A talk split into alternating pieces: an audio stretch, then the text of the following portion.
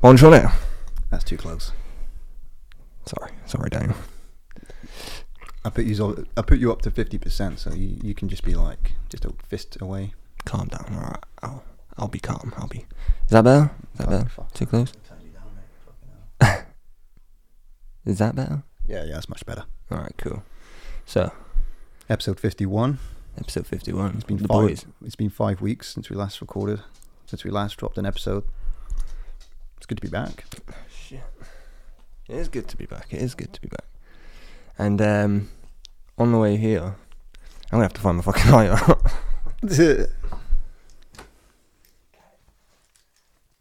on the way here. Well, I know you wanted to say something first, like you had something in your brain, but I thought, seen that guy cross the road with a ponytail, and I just thought, funny things unironically. You know, like dudes who walk around with the tiniest fucking ponytail going, like just walking around with it unironically, like they think it's cool. Do you know It's what I called, mean? it's called the Top Knot, and there was a video that came out back in 2014, and uh, it was a piss take video. It turned out to be a anyway. So it was called Stop the Knot. Dudes cop chopping. Yeah, it was called Stop the Knot, right? Uh, I, I'm pretty sure these guys were South African, and they're going around cutting people's top knots off. And the amount of the video went viral, So much fucking hate, and people were fucking raging because they were saying right, the ponytail's fine, and I can't remember what the other, the opposite of the ponytail was, but they said that one in the middle, the top knot, it, it has to go. What is the opposite of a ponytail? It was like it was it's like a bun, like a bun's fine, but not a top knot. Or like a samurai bun? something you like that, something Yeah. like that, yeah. And people were fucking kicking off at these guys, but the joke is, is that those people having their top knots cut off all actors. They're all in on the joke. They just wanted a free haircut. They were just in on the joke. Yeah, it was funny, but the comment section was just so toxic. was- They were like, "If you'd ever done that to me, I would have smashed your fucking face." And that's what they were, that's what people in the comment section were saying. I'm back on Facebook, by the way. Anyway, sorry, I'm carrying on. No, I'm just saying, like, think of other things unironic people do unironically, uh, but it's fucking hilarious. Do you know what I mean? Like, Socks and sandals, socks and sand. Yeah. white socks as well. There's, you'll Yeah, see tourists. You're going to see this now. This is your first summer in this nice little seaside town, this little coastal town. You're going to see the influx of tourists that come mid July. So we're three weeks away from the summer holidays. And you're going to see people from all walks of life congregating in this little coastal town of 55,000 people. You're going to see socks and sandals. You're going to see crocs. You're going to see fat, Mate, thin, you know what? Actually, old, young. I've actually uh, like Crocs ain't too bad.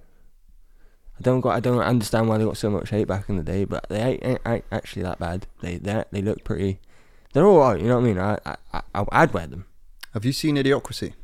Mm, yeah, not in a long time though. It's one with Justin Long in it. Yeah. Yeah. In Idi- in Idiocracy, I'll give a real quick rundown. No, but I, sorry.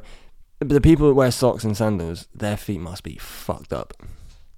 It's gotta be, innit? I just don't They've understand got like it. bunions and shit. the Like, whole point of sandal. I don't know. Don't get me into it. Don't even get me started on it. There's, there's more, man. There's more. There's there's like people, Joe's girls like, oh fuck you anyway. They wear like fucking bunny ears publicly, you know. Like it's like a headband, but it's like it's got ears on it, Mm-hmm. and they do it because it makes them feel confident. I get it, but it's gay. Gay as fuck. I've not seen it. I've not. I've seen it on like a fancy dress or a hen do or a night I, out. oh, I'm all in for people in empowering themselves, but like, you know what I mean? Walking around with fucking bunny ears on. Mm. Anyway, idiocracy, mate. Is what Mike Judge was on the Joe Rogan podcast. He was the writer director of Idiocracy, and it's about your average Joe, played by um, Owen, well, Luke Wilson. Is in the army, just sits in an office, and he's offered this uh, assignment where he'll be frozen. Not he'll be put into a cryogenic sleep for a year, but there's some controversy during his year that he's uh, put into the sleep and he's forgotten about. And it's not until 500 years later that he wakes up and realizes the world has gone to shit. Everyone is dumb. is this idiocracy? This is idiocracy, yeah. Justin Long's not in Yeah, it. Yeah, he's in it. He's one of the doctors. Oh, he's in it. Yeah, he's not the main character. and but you'll notice anyone that watches this film or has seen this film, they'll know that most everyone in that world wears Crocs. And Mike Judge was explaining on the Joe Rogan podcast is that they were so under budget that they just found something cheap and it was this up and coming footwear which was Crocs at the time, and he thought nothing of it. He just said, "You know what? We'll just get these Crocs because they're cheap." You know, it was all to do with the wardrobe department, and So, uh, uh, and it ended up being popular like a few years later. What's your opinion on Crocs then? I understand why they exist, but I think it grew beyond. It became a monster. It expanded beyond what uh, it was meant to serve. Because I actually think I could be wrong about this, but I thought that Crocs. The reason why they existed was so that people could wear shoes in the ocean, because you get even in this country you'll get what's called um, weever fish. And they can sting you. and It hurts like fuck. They they live in the sand and shallow yeah, water. You can um, get stonefish. Oh, fish, that yeah, reminds me, right? I got. Sorry, I'm gonna go on a little tangent now. Go for it, man. This is what this podcast is built on. So Tangents. yeah, so I was looking at the most deadliest fish, Mm-hmm. not just fish, but crustaceans and octopus. I don't know the different subspecies of that, other. Let's just say fish when we're talking to anything that lives in the ocean, right? What's an arachnid? That's a spider. isn't Spider, it? yeah. So uh, one of them's a stonefish. A stonefish. Looks like a rock, Oh, that's and, it- and you'll fi- you'll find it around Indonesia. South, uh, you'll find it in North Australia, and they have these like uh, big spikes in the in their back, Mm-hmm. and they they go up if they feel threatened. Well, like Shellder from Pokemon. bit bit like that, right? And you step on it, and it'll inject these toxins. If you don't get help within an hour, you're dead. And people apparently, well, it's been reported that the pain is so intense that people have begged, you know, the emergency services to cut their leg off Yeah. because that's how poisonous it is. And they, The last thing you know is fucking painful. If you're asking for your leg to be cut off, that's when that's that's when you're gone beyond pain, and, innit? and it looks like a rock. It's an ugly looking fucker. This stonefish. It's got eyes and shears. It just looks. Yeah, like it's got eyes. It looks like a big rock, and it just, camouflage into the stone. yeah, Yeah. Yeah, and it just sits there and it just feasts on prey that comes by because the stingers aren't actually really designed. It's not what's called. Uh, it was the word I learned in the documentary. Not a stealth predator, but something. There's different terms for predators depending on what type of predator they are. It's like a st- sloth, innit? They sleep, but they're dangerous. they just as sort fuck. of they just chill out and do nothing. But those uh, those uh, s- spikes in it, we just call it spikes. I'm not getting the technical term right. Um, they're there to defend it, to protect it, not actually. Obviously to- from other fish, no, not humans. yeah, but if, if you step on it, put your hand on it, man, You're you are fucked, yeah. fucked. A jellyfish poisonous. Oh mate, well it depends on the jellyfish. Like you'll get some big ones around here, and they're not that that bad. But the worst one, the number one hotspot was the box jellyfish. Uh, The you- box. The box jellyfish. Bloody nuisance. Yeah, So the box jellyfish. it's deadly. Yeah, it's It's a, shaped like a box. a little bit. Yeah, That's fucking creepy. And, and anything cube-like that's alive is fucking creepy. so it's a bit of an issue in Australia because I went down a little Australian rabbit hole last week as well. I learned about the outback and how pretty much ninety eight percent, if not more, ninety eight percent of uh, of Australia is uninhabited.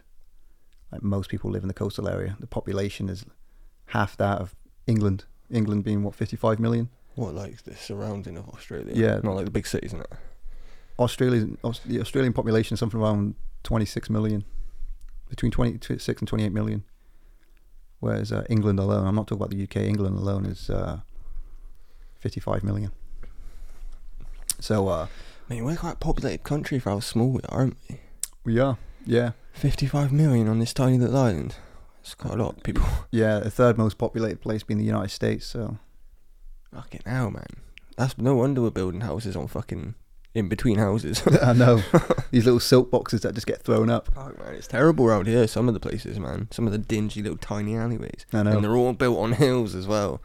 Some of the architecture's mad. Like, how do you? This time, 10 years ago, they were doing what's called the Olympic Village in Portland for the sailors and all that when they were doing the Olympic sailing sailing event. And um, so they made these little makeshift. fuck's sake. Making these little makeshift homes. And, um, hang on, let me start again, right? So, The Olympic Village. little Olympic Village, right? And they just basically like easy accommodation for um the sailors and that shit. And uh but as soon as all that finished, they're just like, oh, we'll just turn them into homes. Are they? Are they the ones? Like, is that Nuketown? Is that the ones that all look That's the what same? that's yeah, what I call it, Nuketown. Yeah, 'Cause I don't even think they were meant to they were meant to, to be for like commercial. But as soon as the Olympics were over, like, well, we got all these homes here. We Mate, well. if they didn't have numbers on them, imagine. I know. I didn't know I'd get home drunk. Like, the fuck do I live? Where am We I? did it before when Brett was down here like six oh, years ago. yeah, we got fucking lost. we got Blaze and we're just walking through this little nuke town. We're like, It was like, where is this? what, what movie is it where they're just walking and it like they keep going past the same shit? Oh, I can't remember. Scooby Doo. Every episode of Scooby Doo. No, that's just technical. That's just a fucking technical thing. the background in it. No, there's a movie they just keep walking past the same shit. That's what. Now it's the Matrix, the train station bit. Yeah, yeah, yeah. That's what I'm on about. Yeah. But going back to box jellyfish real quickly, right? So there's another subspecies of jellyfish that is uh, literally the size ha- size of your thumbnail. Like, because what the Aussies do, because you've got a lot of Aussies that like to go out swimming and stuff in the ocean. They don't care about sharks. They don't care about jellyfish. They they find a way around it. So they- Shark. So they find that if they wear, they've got these sting protection suits that they can wear when they go out swimming. hmm And uh, Is that invented after Irwin or before? Irwin, oh no, Irwin got hit by a stingray. Oh yeah.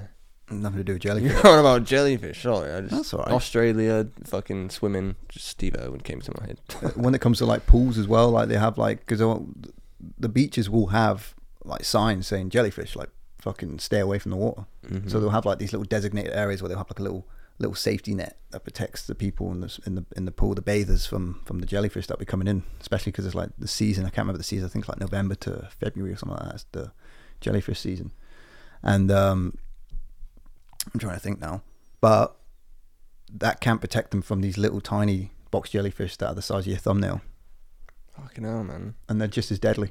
I mean, their tentacles are about a meter long, and they'll fuck you up. That's fucking. That creeps me out about like small things. Yeah, They're normally the most fucking poisonous, dangerous motherfuckers in in the, Yeah. the world. because there'll be people. There's been reports of people being going out for their s- swim in the ocean.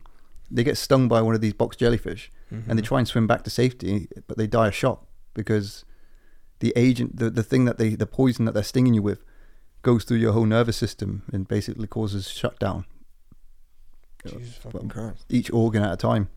So once terrifying. once your diaphragm and your heart, you know, stops working, you fuck. That's it. You're in shock. You're dead. People will be trying to swim back. What are you scared of the most?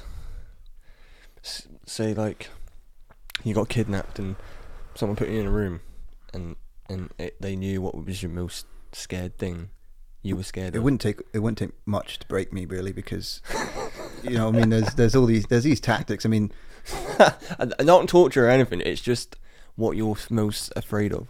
You know what I mean? I think even just good cop bad cop would break me. Really? Yeah, like they just come in and it's like, hey, how's it going? You want a cigarette? Yeah. And the, other guy guy's just like, what the fuck, Daniel? just slam him air on the table. a dish, a dish, a dish. With the smiley good cop, like, so are you gonna talk yet? Don't mind him. He just does too. I'm finding it hard to. My face is just like swollen to one side. I'm like, like, don't mind him. He's just had a bad day. I- I'll give you a few examples, right? It might might trigger you. Um, so being stuck, like can't move your legs, arms, like you just you're stuck. You know what I mean? There's no there's no escape. There's no physical way of escaping. All you've got is your head to be like help. Oh, that would frighten me massively. Uh, the Yeah. thought of going caving. I watched a horror movie. Little. oh, Danny Mullen did one. Literally, his newest video is about going caving, and his cameraman is just shitting himself. Oh, no and he's going up. Danny's going up the tiniest little little thing thing, and he's like, "Come on, Nico, you pussy!" Like, and the guy's having a panic attack. Like, I can't do it. I have nightmares about claustrophobic. uh, Claustrophobia is a thing. Oh yeah, not not so claustrophobic. It's more the stuck thing, but like, cause I'm not really afraid of heights and that either. It's more silly things like fucking clowns, mate. If a clown walked in that door right now, it'd be getting attacked. Yeah, I'm I'm scared of uh, moths. Lepidopterophobia, they call it. Moths, Moths. Well, moths like aren't. terrified, like physically. Like if one come flying in your room, you'd go under your covers. Like no, No, the moths get bigger as the as we go into summer into autumn, and um, so like when you get to like September October big- time, the ones that got bodies huge. like Ah, fucking, all humongous. And going back to. Australia, right? They got moths the size of like this big. Yeah, they've got massive spiders. Oh, and in fact, they well. they flap in your face. It all goes back to when I was fourteen, right? Um, you know, when you live in Corby, the, Corby's a weird place because of its high Did out. someone spread their ass cheeks over your face? no, Okay, no, it's, it's moth related. okay. Um, this is- just the wing, you know, the wings. Yeah. it just reminded I was 14. I'm just chilling in my room. I got my window open because it was October, but for some reason in Corby, because it's geographically a bit strange, um, just- middle of fucking nowhere. That's why. just on a high altitude and it can, it can get warm sometimes and humid, even in autumn. Yeah, man. and uh, I have my window open, and this fucking the biggest moth you've ever seen in your life just casually just flies through my window, right? And I'm just like, uh, uh, right? And I, I try and it just flies in my face, and I'm like, oh, oh, I felt violated. I'm like, oh my god, it's disgusting. I know, right? So I get a bit of paper. It lands on my little robot Bit of piggy bank. paper. It landed on my robot piggy bank. Yeah. I had this for years. All right, the batteries had long since died, and this little robot piggy bank is just like with his arms like this, like something out of Metropolis. And it lands on it, and I get this bit of paper, and I just, all right, Yeah. and it just fucking went everywhere, like because it was such like a gooey yellow in it. Ugh. and um, I was uh, ever since then I've just never been cool with big moths. Like little moths don't mind too much. I'm not. Yeah. I'm not scared of flies and moths and that. I just. I don't want them in my room.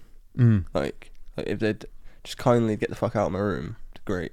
If once they're in my room, I just have a panic attack. I'm like, no, this, Yeah. this has to go or it has to be murdered. I know some people don't like that, but you know, it's invading my personal space. Yeah. Yeah. No, Or are we invading their space by just being here? Yeah, I guess. Should so. we be here? I like that Bill Hicks joke when he says that the, the light bulb really, really fucked the moth.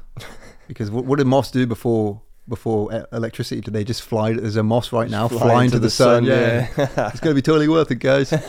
It's gonna be. Imagine how long it'd fucking take them. Yeah, I got to tell I you, I think that's the wind banging something, you know. I'm gonna sort it out Alright. Because I got a story to tell you straight. We'll have an afterwards. intermission.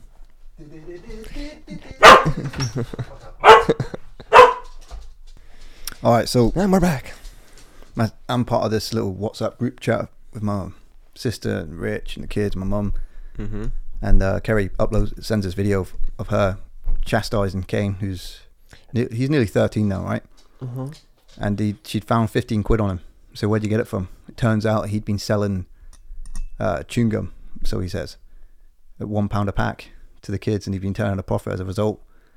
And uh, it just got me thinking to some story about There's that. no fucking way he's selling chewing gum. He's selling cigarettes, isn't he?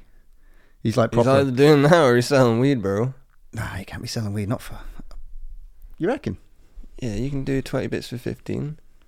That's that's a way to build business up. My response was I put I put a message back saying, uh, "Kane, are you still uh, selling three and a half packs of chewing gum for thirty quid?" what did he say? Nothing. My sister just put a laughing face. but he's definitely not selling chewing gum. I know he's not. Smart kid though, isn't he? Like twelve years old, and he's thinking about that. When I was twelve, I was playing He's my. 12. Actually, no, if he's 12, maybe, yeah, no. He's When I was twelve, I was playing my um, Game Boy Game Boy SP. Yeah, man, when I was 12, yeah, I was jerking off playing Halo 2, man. Yeah, 12? That's about 12, isn't it? Yeah, Halo 2, yeah. I think this generation of children are very industrious. We've kind of got this new wave of entrepreneurs coming our way. It all ties back to the It literally is now. This this whole generation is literally if you like. I was on TikTok 'cause I, I upload sporadically just shitty little clips just to kind of advertise the podcast and upload memes and shit, you know. And whenever I'm on that for you bit, it's literally all it is is kids like go to the 99p shop and they're advertising shit to buy. Like they're just Mhm. all in it for the money, innit? That's all clout is now. Is just getting a sponsor and making money. I Like d- I don't know who said it, but um, it might have been Tim Pool or one of those other conservative podcasters. But they were saying that the not the Gen Zs, but the generation after them. I make a joke and refer to them as Generation Hashtag. we're millennials, aren't we? We're millennials. Yeah, God damn it. we're millennials, and then you get Gen Zs, which is like 2000 something, 98 something. I don't know. It we're in Gen X now. Started. Gen X is before millennials. Uh, It's a bit confusing, right? No, but there's a new one now. There's a new one. Yeah, I don't know what they call. I call it Generation Hashtag, right? Or the tablet generation. Well, we've got this laptop here for a good fucking reason. oh, well, there we go. What is it like? The generation chart.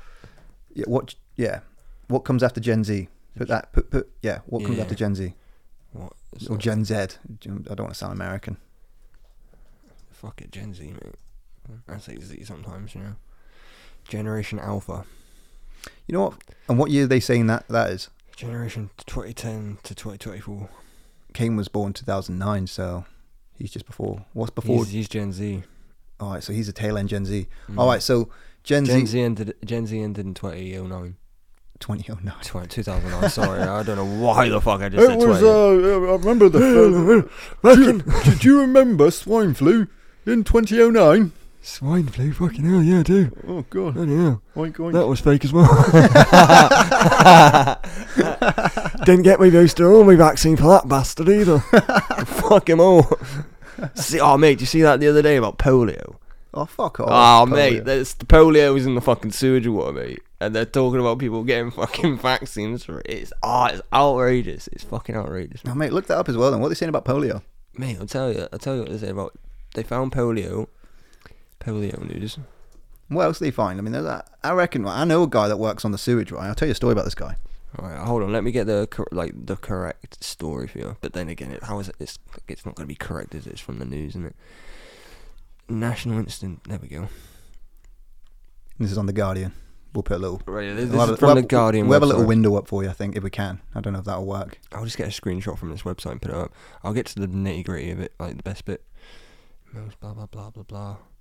Yeah, so in London, samples were detected, and um, of polio in London sewage water in February, and now they're just bringing it to the news now. Okay. And and and what are they saying? Ninety five percent of five year olds haven't had the jab. Got you. So pretty much everyone's safe from polio except the, the few like new school parents who didn't get their child's jabbed. Genera- Children jabbed. genera- Childs, what is wrong with me? The Generation Alpha. Yeah. Watch out, Alphas.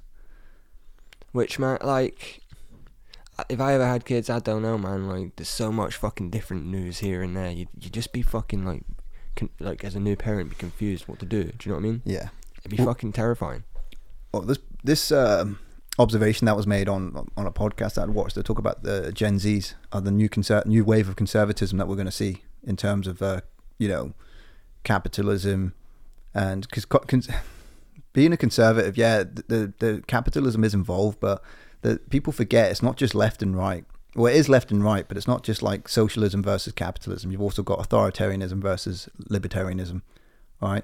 So these Gen Zs or Ken, Kane's generation are going to be a new wave of of um, right leaning libertarians, where they believe in free trade, they believe in, you know, they're, they're industrious, they believe in entre- entrepreneurialism. Kind of. Is that a word? I see a pattern emerging now, right?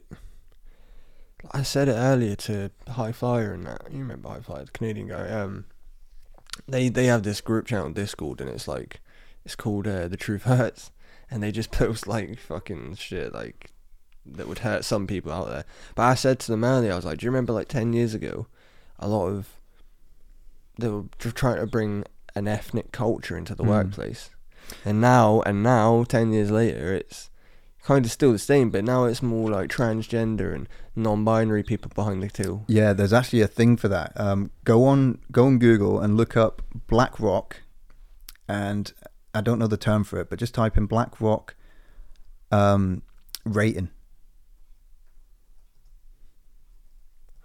What's this about? This is about um, Black Rock reviews. no, no, no, no. Look at BlackRock um, equality rating.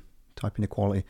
What this is to do with is that BlackRock have like the same. Their net worth is like half the GDP of the United States. It's like an ESG or something like that. It's a, it, it stands for um, Black Rock a prestigious firm? yeah. Type in uh, what is the Black Rock rating? Yeah. Anyway, so this rating, they have to. Anytime someone produces a TV, because Netflix is owned by BlackRock, okay. It's just coming out with like fucking equity stakes and shit. Oh, I can't remember. It bugs me that I can't remember that.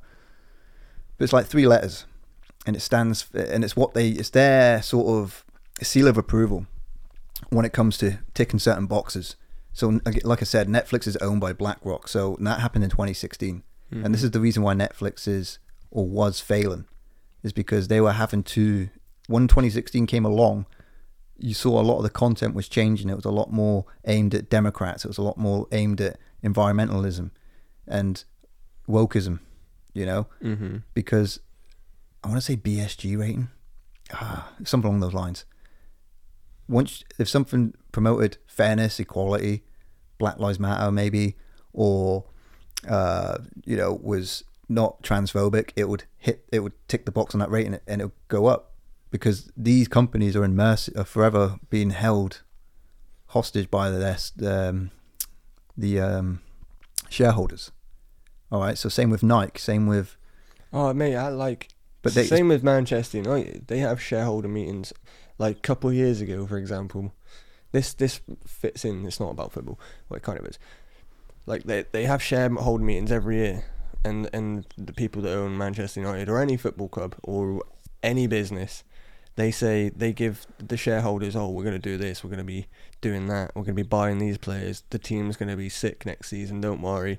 We'll get into the Champions League. We'll get the money back. Just give us money to, you know what I mean? They just want money.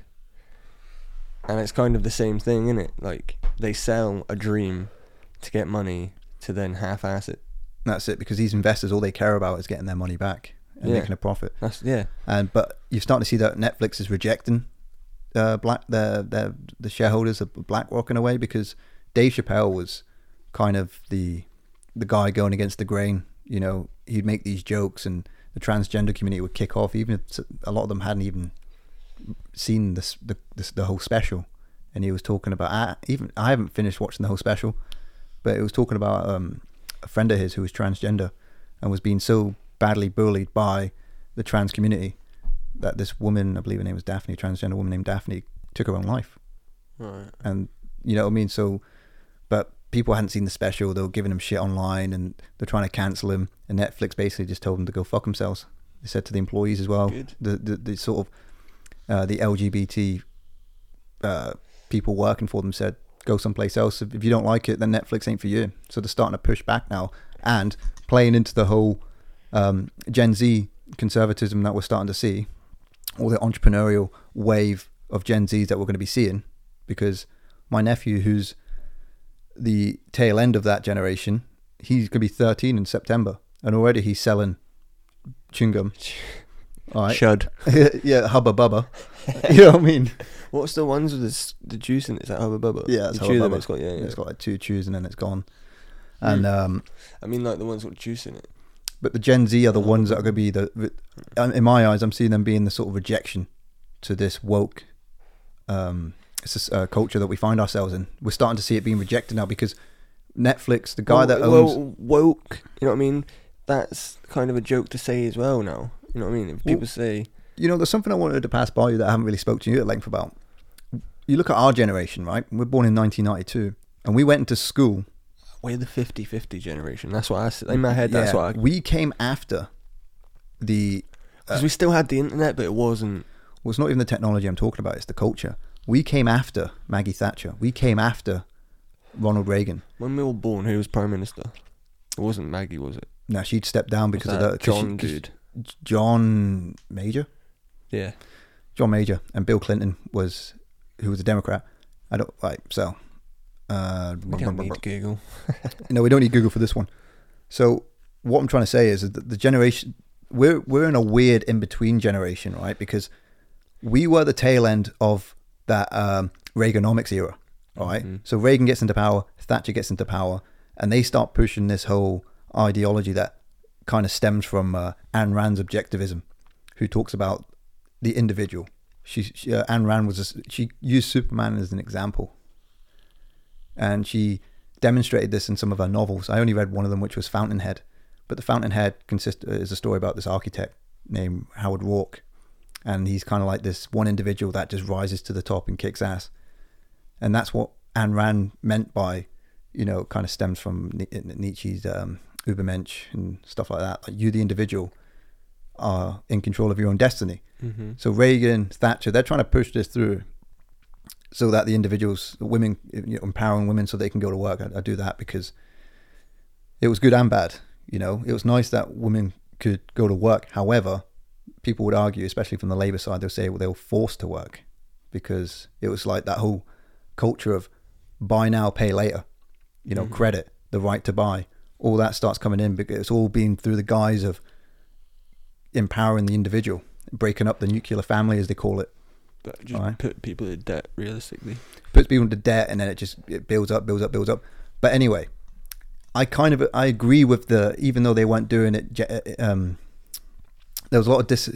They were very disingenuous, Thatcher and Reagan. Right? They were Aren't just they all though? they're very disingenuous. all- But the message is a good message that they were trying to push. It's just they were doing it for their ulterior motives. So then we come along during, and as we get to four or five years of age, New Labour comes along with Tony Blair. And you've also got Bill Clinton, who's in power up until 2000, right? So they start, uh, and you notice this at school, we all notice this. They start pushing this whole fairness thing, you know, don't be, you know, anti bullying campaigns, Yeah. fairness, accepting people regardless of. And don't get me wrong, that's a good thing, right? And I was raised that way by my dad because I lived with him a lot between the ages of four and eight. Monday to Friday, I was with him, and he taught me about fairness. He taught me about racism. He taught me about, Mhm. you know, this is what the world's like. He introduced it to me from a very young age. He would read Martin Luther King's biography to me as a bedtime story. You know what I mean? And to this day, I still remember very early on in that book, Martin Luther King Jr. He's just a young kid at a shoe shop with his dad, and a white woman just slaps him in the face. And I'm like, Daddy, when did that woman slap that man in the face? you know what I mean? Slap that boy in the face. Well, I, I, I luckily grew up with people. You know what I mean? Like Mm. Nicky and that. Like, so I never questioned it. I was never like, like.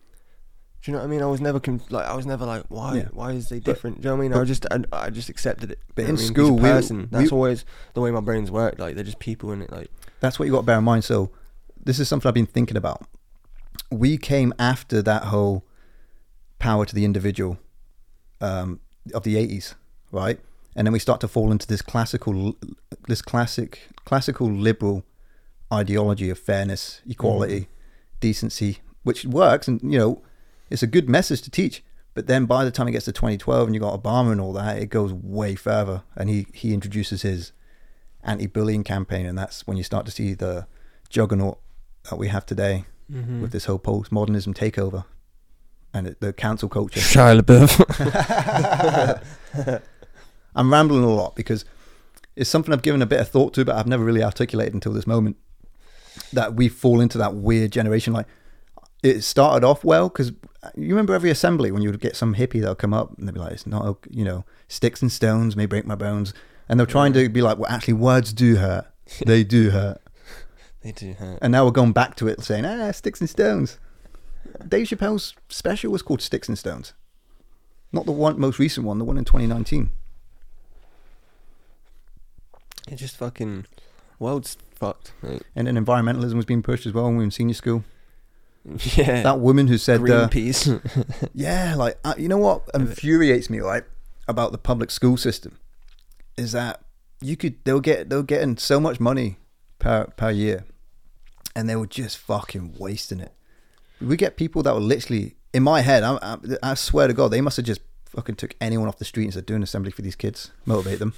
All right, we had Hundred percent. we had one woman who was uh we, we were thir- 12 13 at the time and she's saying to 120 20 kids eight years from now there'll be no more landfill left all right that's in 2004 i woke up 2012 brushed my teeth i was a bin man was like, there's fucking plenty of landfill left What was it? She said eight years. eight years In there'll be, there'll be no more landfill left Oh fucking hell! It's full of shit. i know i wish i had that email I put 2012 you lying bitch It's twenty twenty two. There's still landfill. yeah it's still landfill it's still Fucking landfill everywhere. you know we're doing, we're doing a removal service exactly. and guess where it goes landfill on the landfill to the incinerator. It's- that was that was 10 years 18 years later and i'm not saying like i know the world's in a bad place don't get me wrong i'm not i'm not She's triple vax, mate. That's what it. no fuck quadruple she got a polio vax Quadruple. She's fucking. What's the What's the fifth one? Quadruple. i don't know quintuple Triple. sex tipple Dodecahedral.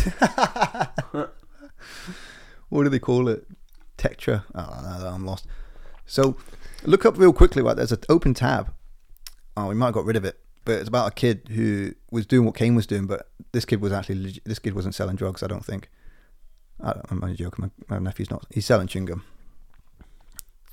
yeah, but he looks like a so this was back in 2014 there was a 15 year old kid Tommy Rose. Shout out to Tommy Rose. yeah oh this kid will be like a grown man now but When was um, this 2014? This was.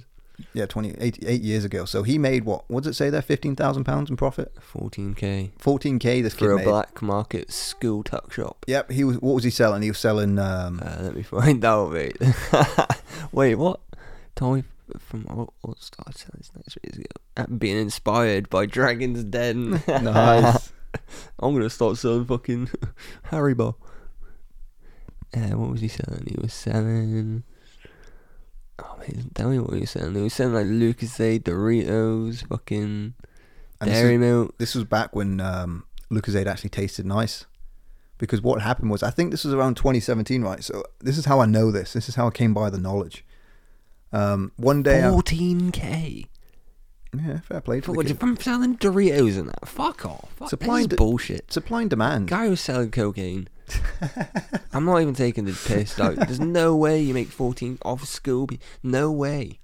There's no way. Nah. This guy was not. I, I need to get to the bottom of this, man. What's this guy saying? Dad Gary, 33, said, For him to be offered this is amazing. I'm absolutely flabbergasted. Uh, you got a job? You got a. Oh, what the fuck? So you can go sell cocaine when you're 15 and get a place in uni? Yeah. Alright.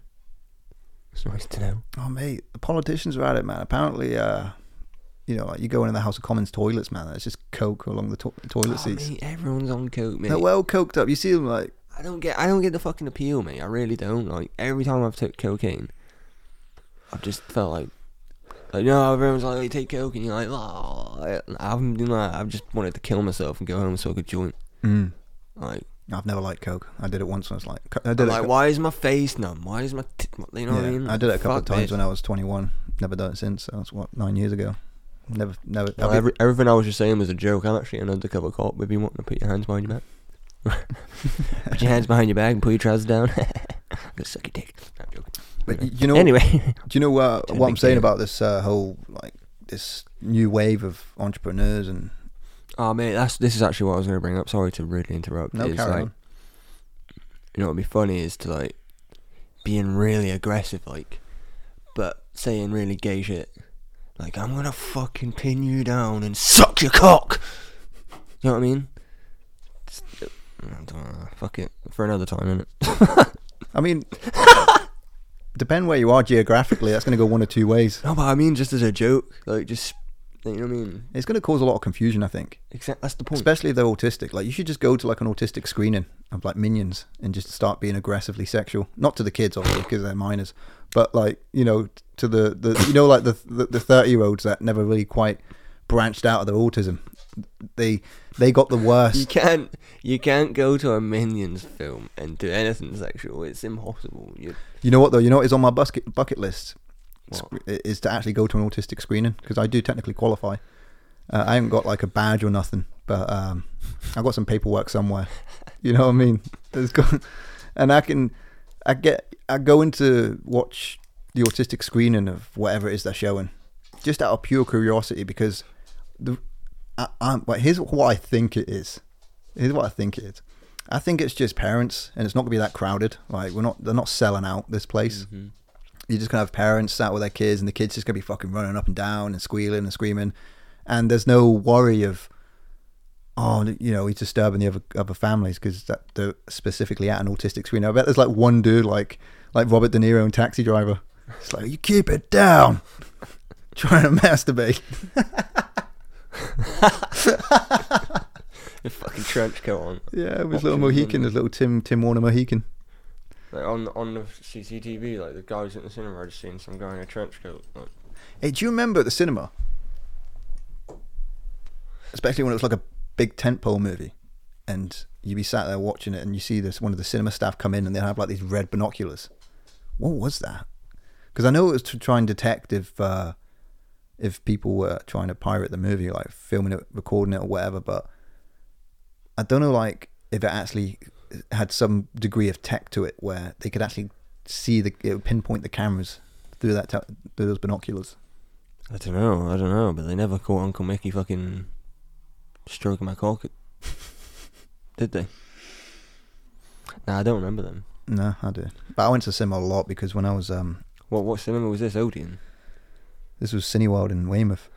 because when I went to college, and this is during Labour government, Has that been Cineworld for like since you've been here? yeah, yeah. That's been around for a while, hasn't it? One of the benefits of the Labour government was that we got what's got given EMA.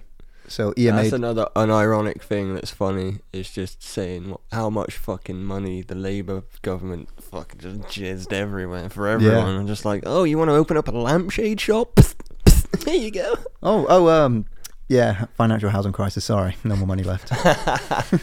Looks like we're gonna have to build more houses in between houses, Do you know what's interesting about? sandwich houses. Yeah. Oh, you know what's funny as well? Like, here's a, some something that's I. It's gonna be like Inception soon, where they open up a house Yeah. inside a house. yeah. This, here's some unironic stuff for you. So, um, the the word certain terms that get used on the on the on the on the news or like the politicians use, right? So when they talk about Brexit, though, I remember this one term, oven in deal. Remember that? They're saying oven in. Oven in. It was all about Brexit, and like it kept Oh, going on for years and years and years, and then they and then on the news it's like, so what's all this oven in? Have we even left the EU? Yeah, yeah, yeah. Have we done it now? But Fucking go on. Google and type in oven in Brexit deal. Oven it in. if it's nothing to do with and there was oven, there was other other terms as well, like during uh, the, obviously there was re- recession after the housing market crisis back in two thousand eight. Oven ready. Oven ready, that was it. Oven ready. Oh yeah, I do actually remember that now. Oven in threw me off, but yeah. Sorry, oven ready. Oven ready. That's yeah. how little I care about that term. Oh man, I couldn't give a fuck about the Brexit. But here's another thing as well, right? So I this, think that's what put me off the news forever. Every time I turned on, it was like, blah, blah, blah, Brexit. yeah, Blah, blah, blah. and you'd always have that, that double chin bitch Maureen, like just, they would just grab any little fucking strap They'd have a little that pie chart and it like it barely moved. Like this is how close we are to Brexit. Oven ready. we're, we're this close. My vagina's like a flapping pizza. That's what I thought about Brexit. Mate. It's- Yeah, no, fair enough. I um I don't think I even know anything about Brexit. That's how much I give I a watched shit. a uh, Should I though? Should I give a shit? I watched the, there was a film about it with Doctor Strange in it. Benedict Cumberbatch. He played uh oh, what was his name? He got sacked. See if you Dominic Cummings. He played Dominic Take, Cummings. see if you take the uh, b- b- batch out of his last name. What do you get? Benedict Cum. Anyway, he played Dominic Cummings in what film? in a film about Brexit. About Is it good? it's actually not bad actually. Yeah. So the the whole I don't mind films like that, like pop, like yeah. So what it was right. politician shit. I- I'm pretty sure. I'm 90 percent sure it's Dominic Cummings, right? Because there's always like there's two guys involved. That I always get get mixed up, right? See if you take the Mings out of Dominic Cummings. I'm joking. Carry on. Sorry. Um. Sorry, I fucking like. So this I don't know the backstory too much. I only saw this film once, but um, because I didn't care about Brexit when it 2016 I'm on about because I was too busy being miserable at my own jo- in my job at the time in the office. I was shooting. I was hitting three bongs, three three shotties a night, every night without fail. Hardcore, mate. That's- because that's how little I cared about my life at that time. I mean, not that I, I wasn't like depressed or nothing. I was just yeah, you know, I was depressed, but I wasn't like suicidal or nothing that. I was just really miserable. you ever had a feeling, right? So Brexit Like, was when I- my issues. Sorry, carry on. Like when I first ever started getting depressed, I didn't understand the feeling. Mm. Do you know what I mean? Like I wouldn't know how to articulate how I was feeling because I'd never felt it before. It's because our brain hadn't fully developed. Because like, when we're younger, we we run a lot more on emotional. Like, ah, I think it was like my early twenties I really started getting it. Like but I think that's because your frontal lobe starts to develop fully. mm. When you're younger, you're running off your uh, hippocampus and your um, amygdala, which is more based on emotions. And it's not until we're older that we begin to ra- rationalize our environment. We start to rationalize our own emotions and our feelings. like anxiety. I didn't know really how to describe that. Like uh, when I first started getting it, like it, it's mainly just like fucking rooms closing in on you and that, and you just want to be on your own. That's kind of what I feel like anxiety is. But I wouldn't know how to explain that to people, and like that's why I shut myself away a lot. Like eh, people started calling me a hermit, and like, I just wanted to sit in my room, play games and shit, like be on my own. You know what I mean? Not not bring anyone else down to the fucking level I was at. You know what I mean? Yeah. So it kind of, it kind of ruined a lot of rela- friendships I did, but like I didn't care. I didn't know how to articulate it. Do you know what I mean? And I wasn't much of a fucking. But genuine friends will accommodate, will work with you rather than against you during those and they moments. did, and the ones that like were did. And, and plus, you were like miles away, so it wasn't like you could come down every day and be like, "You know, Benny." Yeah. It's interesting, isn't it, when we start to uh, understand? It's like my dad with his undiagnosed PTSD, and it wasn't until way later when he's like 50. Yeah, when you start to understand it, it's easier because then you can just you Yeah. can, you can you can say to people like, yeah, I'm just a bit down today, and that you know what I mean. It's so much You- easier, and it's, yeah. it's off your chest because you can just say, "Oh, I'm not feeling too good today." If you've got personality, uh, uh, bipolar, or anxiety disorders, or maybe you've got some form of dissociative identity disorder, or whatever it is, whatever caused it, it, it's so much easier to be able to say in this day and age, and and like being genuine about, it, not like not Mm, you're a dickhead. not milking it. So, Oh yeah, like that's what gets me the worst. Actually, that's I think that's the worst thing I can think of for me is when people take their um emotions to social media, expecting like with the expectation of it goes back to what I was saying though, the the strokes, and I've been guilty of this as well, even quite recently because But it, it, nah, that- it's different when you just want to try and get a laugh or a bit of attention. I don't mind that so much, but it's the it's the depression or mental like that's personal. You should really like text someone or you get like I hate it when people advertise it. Do you know my my my pet peeve is when uh, people will put a kind of ambiguous status, but you kind of get the gist that they're very unhappy about something or someone. they're in, indirecting it at someone. Yeah, just and not then- mentioning. And then them, the yeah. comment section will say, "Everything okay, hun?" It's like, Oh, uh, who's who, who are you talking about? and it's like, "I'll DM you." But back Yeah. then, it wasn't DM. Right. Here's a question for you. Right. At what point did PM become DM? At what point did it go from personal message to direct message? I think the older generation still say PM because my mum says PM. Yeah, I say DM now. Yeah, I say DMs. But I- when? I think I think it's just like a YouTube thing, like it just slang. Just it start someone starts saying it, oh in the DMs, Yeah, like and it just caught caught on. Sometimes you do, we do pick up because we, like I say, we're the 50-50, Like we still old school, but sometimes we pick up the new lingo and incorporate it into our fucking old school language. You know what I Yeah. mean? we're, Like, we're very uh, adaptable because we can be. We got the best of both worlds. But then again, saying that some abbreviations I'll see and I'll be like, what the fuck does that mean? Yeah, and I have to yeah, Google I've seen a few of them. I've seen a few of them. Oh, what was one of them? Um, um, NB and hey, there- there's an abbreviation for everything now. yeah, like literally everything. Like um, NVM was one for ages, and it's never mind. But I'd, for ages, I was like, "What the fuck is that NVM?" Like, I like to think that I'm quite adaptable when it comes to changing the changing culture, especially when it's becoming more and more rapid. But I was having this, um, I was watching this video, this little mini documentary, and I was talking to this, uh, talking about this to Rachel, and I want to get your take on this. And we kind of touched on it yesterday when we were talking to Rack. It was this whole idea of rationalization. But when I'm when I'm saying rationalization, I don't mean it in the in the in the in the context of rationalizing a situation, right? I mean rationalization meaning with a advancing culture, we will naturally choose efficiency over everything else. In, in other words, efficiency always wins because let's get, I'll give an example, right? Let's say you've got Greggs and you've got a family owned independent bakery. Okay. Now, efficiency wins because most people just want to go into Greggs and grab the sandwich and go.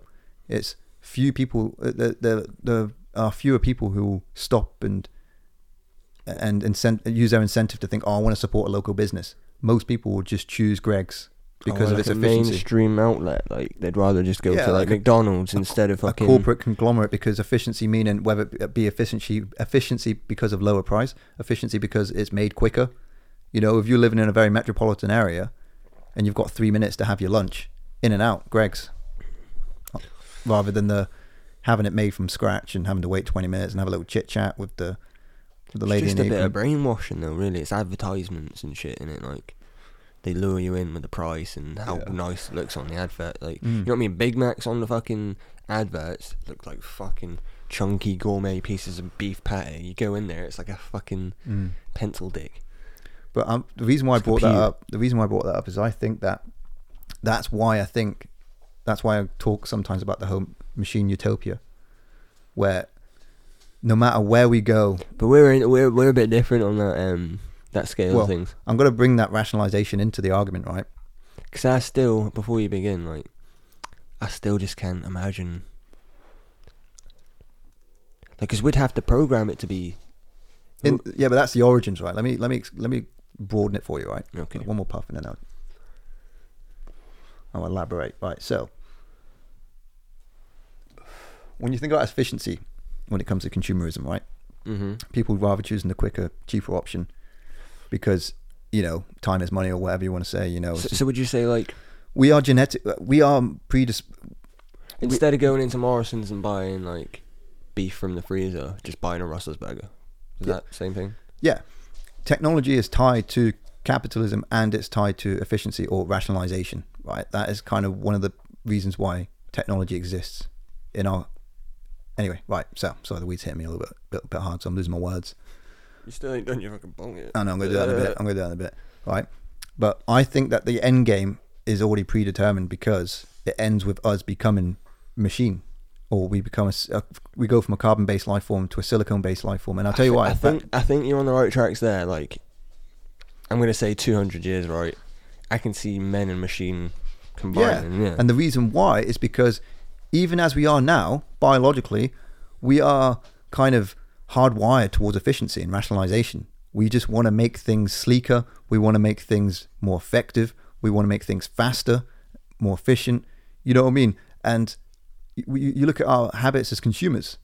You see rationalization happening as we evolve, and it's going to happen with us. It's like, oh, I don't need to eat food anymore because it's all done for me. I have a fucking that's getting dangerously close, isn't it? Everyone's just blending shit and drinking it, isn't they? that's what I mean. No Eh, one's eating anymore. And we're still in the early days of it, right? And then this fucking plant-based shit's getting shoved down our fucking throats. Like, you really eat the grass, you cunt. it's getting fucking shoved down our throat, mate. Like the McPlant. But you know what's great, right? fuck off. I've already spoken about this before in previous podcasts, right? But I'm talking about this whole post-industrialism that's going to be creeping in to our into our society, into our culture, right? Where we don't need farmers anymore. We need technicians to run the farms, right? Grab that hair out of my mouth. Sorry, my dog's got hair in her mouth. Cheers, bro. Oh, it stuck to my finger, you clatty bastard. Oh. You're an animal. yeah, you know. she literally is an animal. Yeah, I know. You fucking animal. You're like you're a, you animal. You canine. you border collie bitch. that's not an insult. That's literally what she is. Yeah. No, she's looking that big yawn. Oh, big yawn. But um, post-industrialism, where like we no longer have farmers, we have technicians that run the farms.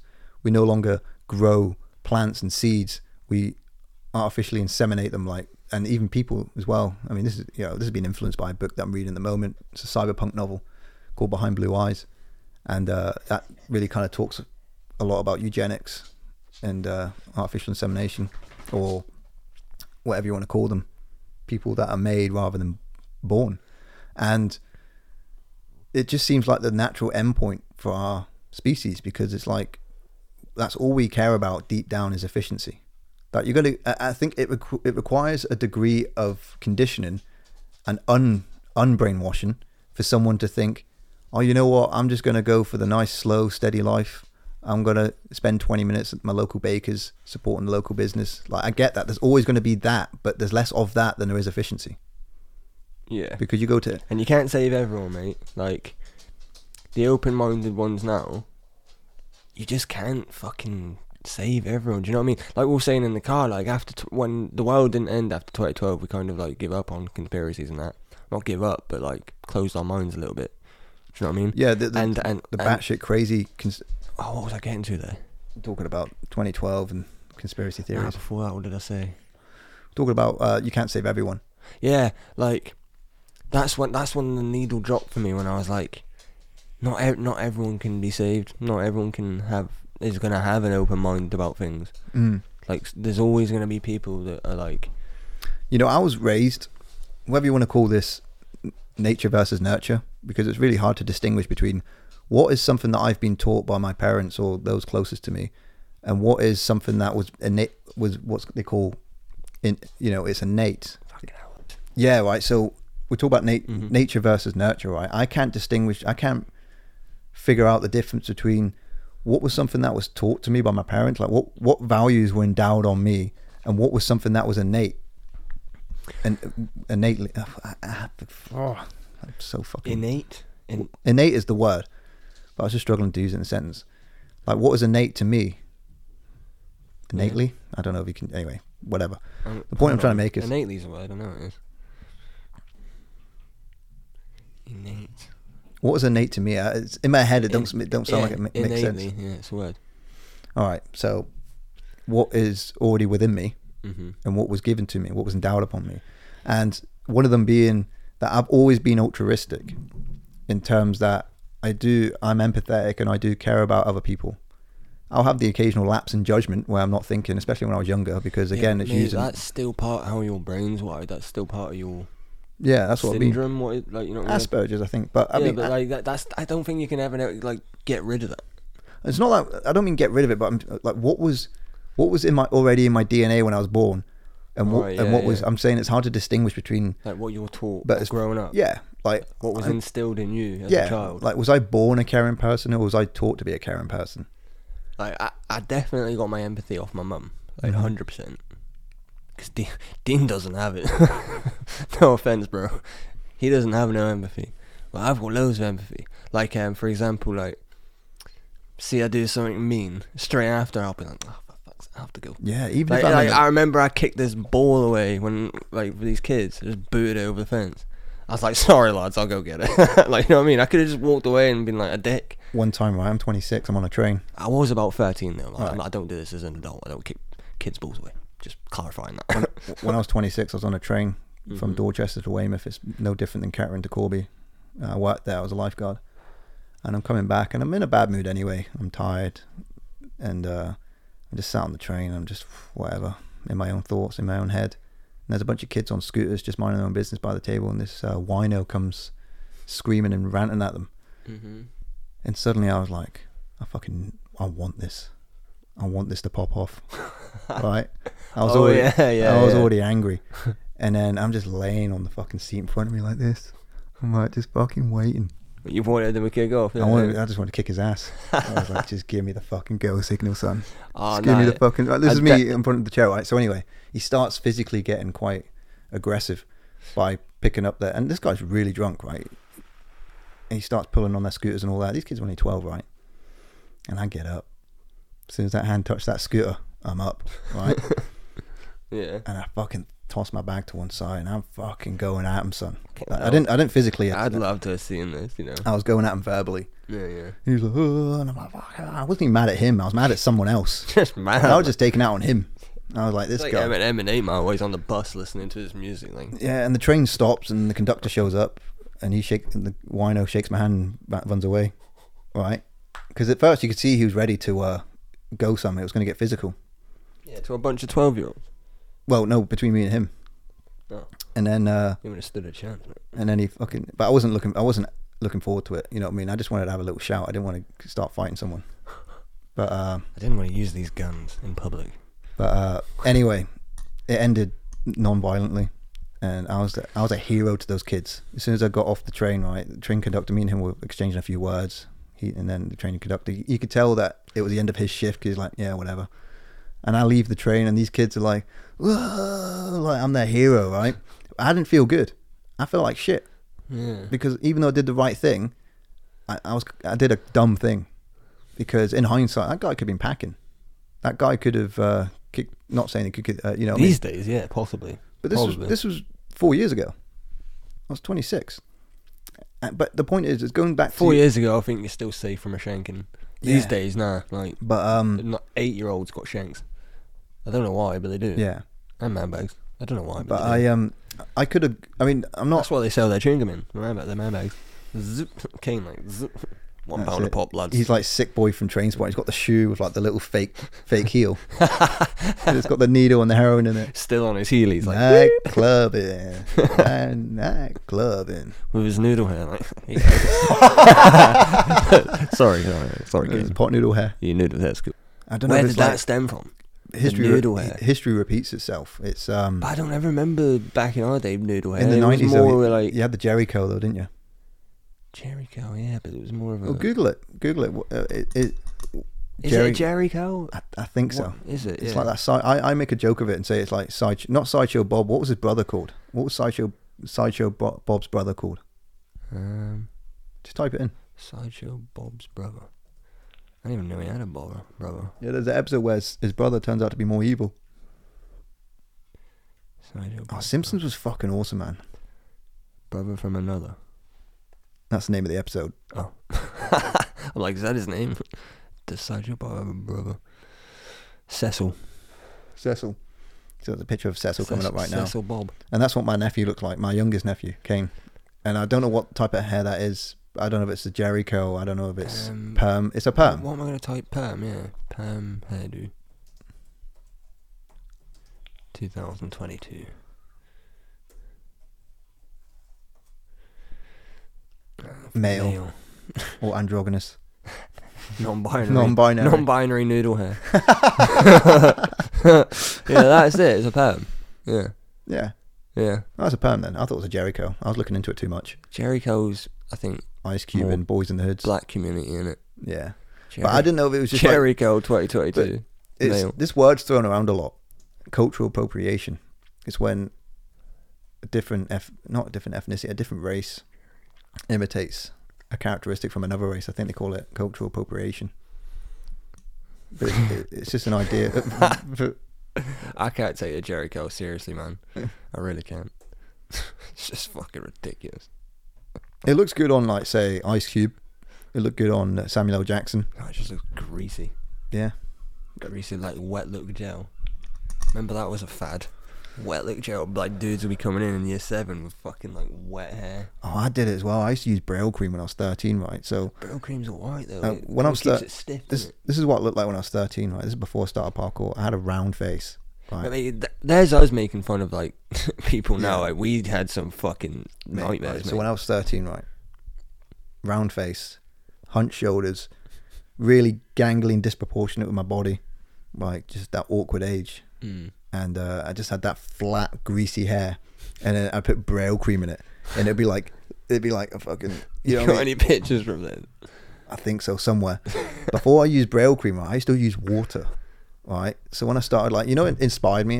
This is a confession for you, right? When I first watched Zoolander, Right. I'm like 11 years old at the time, and I'm watching Zoolander, and that His hair. and that opening intro Alright. of like, it, and then him with, on the red carpet. Because don't forget, when you're 11 years of age, and you're like me, you just sort of imitate your environment. It's what we discussed on the previous podcast about Asperger's. You mimic what you perceive to be socially successful, right? And I was not socially successful in my youth, yeah, yeah. right? So I'm I'm being massively influenced by these films and TV shows, and one of them was Zoolander when I was 11. And you look at Ben Stiller being this uh, airhead. Is that why you used to pout a lot? Nah, I never. Uh, no, pouting was just a thing I did by accident. It was just you didn't realize you're doing it, and then you look and fucking. I kind of just made that up, and now you've just admitted something else. So I didn't. Yeah, I pouted, I just, made that up. but it was like a very subtle pout. It wasn't because of Zoolander. You didn't stand there though, just going like just standing there, did you? Oh, I don't fucking know. I'm I so don't- I glad. I don't remember you I'm doing so that. glad I take photos the way I do now. Just like people taking photos of me. I never take a photo of myself. People take. I And do it's like, now and then, and sometimes be like, oh, that looks well. I'll upload that one. yeah. And then ten years later, I'll be like, oh, what was I thinking? So I'm watching Zoolander, and there's that opening scene, very kinetic, and it's him getting his hair done up and all that, and he does the old blue steel shit. And then the next scene is him going to the um, modeling event, the MTV VH VH1, Mhm. whatever it's called, right? And it's him going there, and it's all the fucking all the celebrity cameos. There's Zoolander, everyone's loving him, and me, my stupid 11 year old brain's like, oh, he's very socially successful, not realizing that's a movie, by the way. Fucking comedy. you know, a mediocre comedy at that. It's got its moments, but it's pretty mediocre. Why was why did that blow up? Carry on. Actually, carry on first. All right. Um, and yeah, so I decided the next day after watching that, I'm going to gel my hair. I went away on my lunch break. Uh, There was a girl I fancied. I'm not going to say who she was, but I fancied her. And I was like, right, if I can be more socially successful, she'll be into me more, right? She just extorted me for money. You know what I mean? I, I, I, I paid for her cigarettes. I funded her cigarette habit. And she just fucking. And you know what? In my head, it seemed like a really reasonable transaction. Oh, if I give her 20p, she'll just chat with me for 10 minutes. That's really nice. Hey, here's a creepy confession for you. Oh, right, okay. Remember them like clubs you'd go to at school? They're like we're in year seven, eight, and nine. Like I'm not. This is not no noncy shit. But like you know, you'd get those like club nights. What would be like Thursday, and like I only everyone- went to one once, and did was, just, to that was just passing. Yeah, I went- I went to, like, shameful. three. Yeah, I went. I didn't go to many. I went to like three. But like the girl I fancy at the time, I'd like if they're, they're dancing, I just try and dance near them and do some like weird dance shit. I'm think I'm thinking in my head, I'd be like, oh, this is they're digging this. Like they weren't.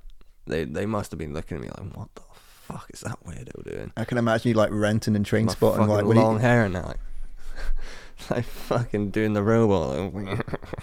she thinks this is this is making her wet. you're going like this.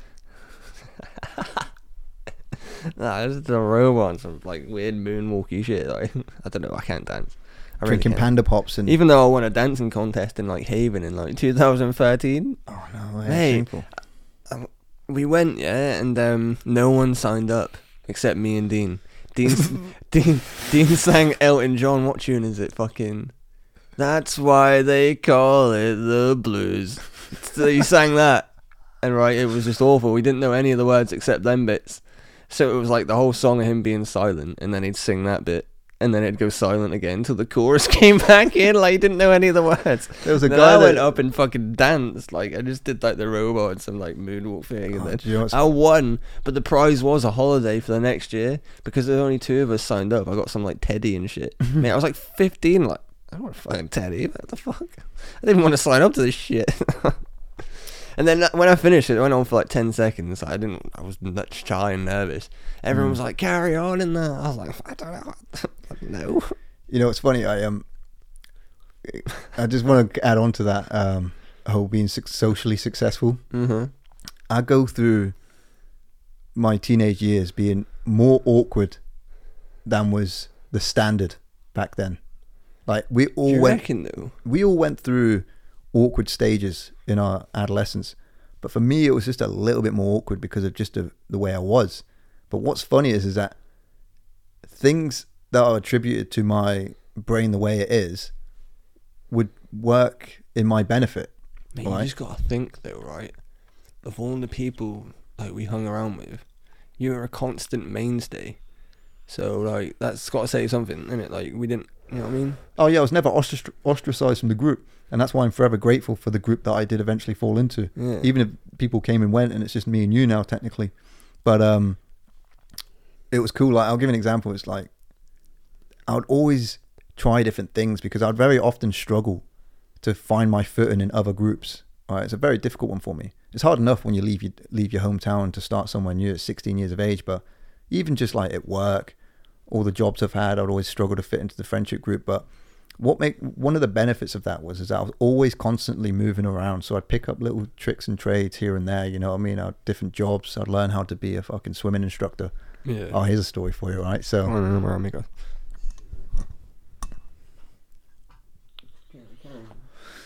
All right, so I I've been working at the holiday park for a couple of years on and off by this point, and they kind of roped me into being a swim instructor. I didn't want to do it, but I was like, because you don't get paid any extra for this, but you don't have to pay for the qualification. So next thing you know, a week later, I'm a swim instructor, and there was this one woman. I don't even know what her real name was, but me and this other swim teacher called Joe, we called her Barbara Bush, because, and I'll tell you why we called her Barbara Bush. She's Let me guess. Did a bush hang Oh, bro. Right. So I'm teaching her the backstroke. right. And she came in with like a walking stick. Right. Uh, I don't know what was up with her, but she just had those atrophied legs and that fucking round body, you know, and that. She just looked like a female Yoda. You know what I mean? And I get her in the pool and I'm like, right, Barbara, lay back. And she's laying back, right, and you just see these fucking jellyfish tentacles coming to Red against the brown. You know what I mean? And I'm like, I, I'm trying not to look at her bush, right? But it's so there that, you know, bearing in mind, I'm not a chameleon, right? But I've got a kind of a pretty good 180 degree view of, of my reality at any given moment, right? So in my peripheral vision, it's just these fucking tentacles, these brown tentacles just there. And I'm just like, trying not to acknowledge that, oh my God. And then I said to Joe, I was like, have you seen Barbara Bush? And he went, I saw it. It's like, me and him would, uh, like be taking turns on who's got Barbara. But then she'd always pretend to like fall. Like bearing in mind the pool's about a meter deep, right? We're in the shallow end, and uh, she would like start, like she would pretend to fall. She was blatantly put, faking this, right? And then grab my arm, grab my shoulder, and uh, you know, and then she kept asking for me more and more. Sorry, Joe. Barbara Bush was into me more than she was you. And and uh, so that's that's that was one of the. But sorry, I went on a bit of a tangent there because I'm talking about one of the all the different things I've tried Did in one life. One of the bushes ever snap loose and like? oh man, I don't even want to think about it. Alright. Yeah, I shouldn't have even brought that up to be honest. But um, yeah, I so I, I became a swim swim teacher. I became an archery instructor. I became a fencing instructor. I became a rifle instructor. Porn star. mate, I was a butler in Buff once. Well, Oh mate, I'm not proud of this whatsoever. But I got paid 120 quid for that one butt night. in the buff, like butt naked. I wasn't even in shape back then, right? So Fat butt. no, I wasn't fat. I was under I was under my under my usual fight under my usual fighting weight. Right. Okay. I'd been I hadn't really been settled down, and I finally got into this new job, and I was like, right, let loose. yeah, you know what I mean. I was just a bit under undernourished Mm. in my head anyway. I'm sure I Yeah, was just fine. I was just normal, but I get a phone call randomly and like, oh, we need you to be Butler and Buff. We've been let down. I wasn't even driving by this point. It's like, well, where are you at? It's like, oh, we're in Preston. It's like fucking Preston. That's two bu- That's two buses away. Bus, two buses naked. no, no, no. I was dressed when I went there. they provided me with the outfit or lack thereof. Just me.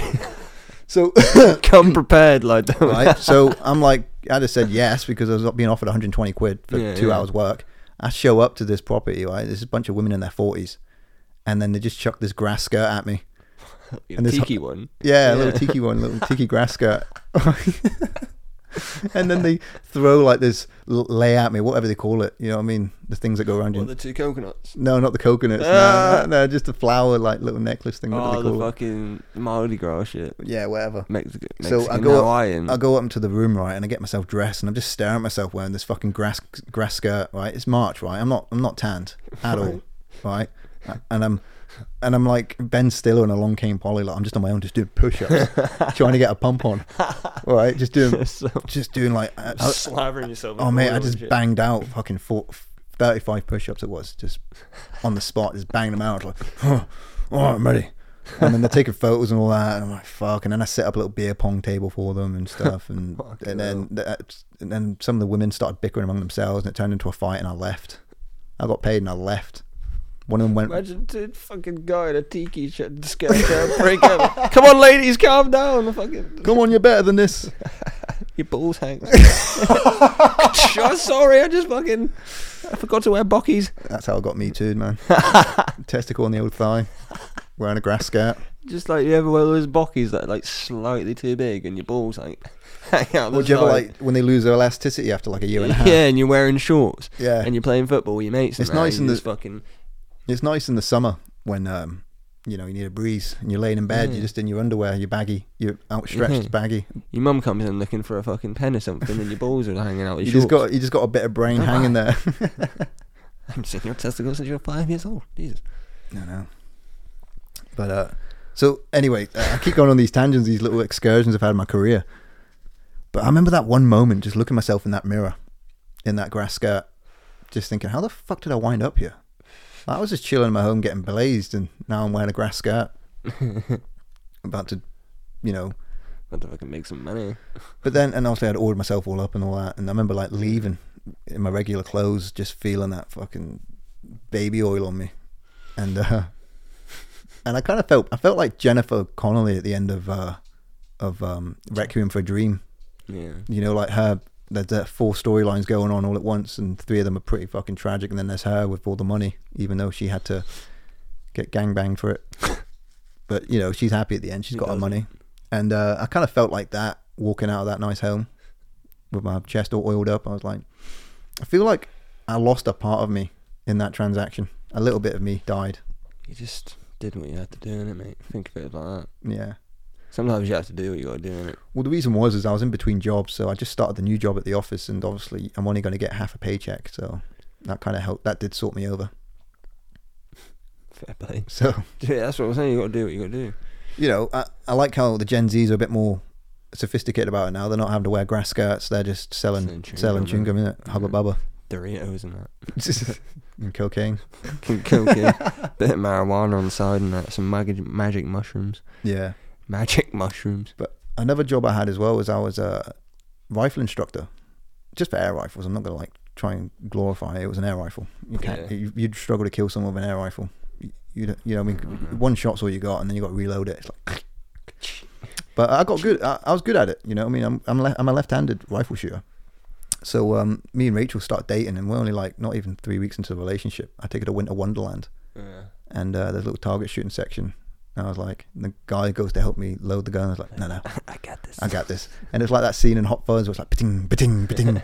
like, so I've got the rifle. I'm doing it from standing, and Uh-huh. like because I did it all the time, I just got all three targets and one had a little gingerbread teddy man, te- a little gingerbread man teddy bear. It's a good way to make an impression, isn't it? Oh mate, she was. it's like a it's like Niagara Falls. Oh mate, she was gushing. She was gushing, and but the funny thing is, it all ties back to like all these different skills and trades I've learnt along the way, be being the way I am. What's that? She was gushing. Oh, she, you can see it in her eyes, mate. She was gushing. You can see it in her pants, mate.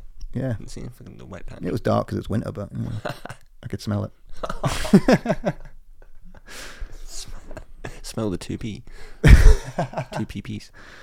Oh mate, do I ever, remember I was working in RS, right? do you ever? Sorry, I just want to say real quickly. Have you ever gone down on a woman and it's like putting your tongue on the end of a nine volt battery? yeah, man. I was literally I was about to say that. like someone asked me once, like, like what it tastes like, because they wanted my opinion, and I was like, it just tastes like fucking a one p, mate. a 1996 one p. when the queen hasn't got a double chin. Yeah, yeah, fucking an old school one p, mate. They That's didn't, it add, like. they didn't add that chin until what, 97? Like, but I'd love to know what a penis tastes like. No. Yeah, I don't imagine it tastes like a Solero. It's got to taste for a bit funky, innit? Like a Cornell. Like, but chicks love it, don't they? And that's sucking dick. Except lesbians, they don't like cock.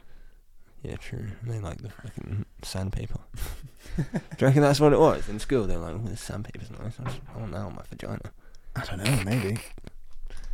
I'm just But, um, off the dome in it. Just to wrap up everything that I was saying, I mean, it was a really long, roundabout way, but it ended up in some funny stories, little side notes. But um, all these weird, these little eccentricities about me, these idiosyncrasies about me, the nerdy Asperger side of me kind of led to me doing all these cool, cool shit in life that kind of like You ended up like discovering what you love doing? Like, yeah, like you just. In a way. I think that's what life's all about. Because, yeah, I'm gonna go a bit deep for a minute, right? But, yeah, I, I've been going through phases in recent months where I've been feeling overwhelmed by my own expectations because I wanted to succeed at whatever it was I was doing, you know, podcasting or the book or what that, and I'd feel this sort of burden of responsibility, and I'd, it was all self self inflicted. I did this to myself, and it's only really now that I've started coming out of it where I'd be really uptight, and I was so determined that I was going to succeed at whatever it was I was doing, whether it be the fucking the book, the podcast, um, whatever. Do my own thing,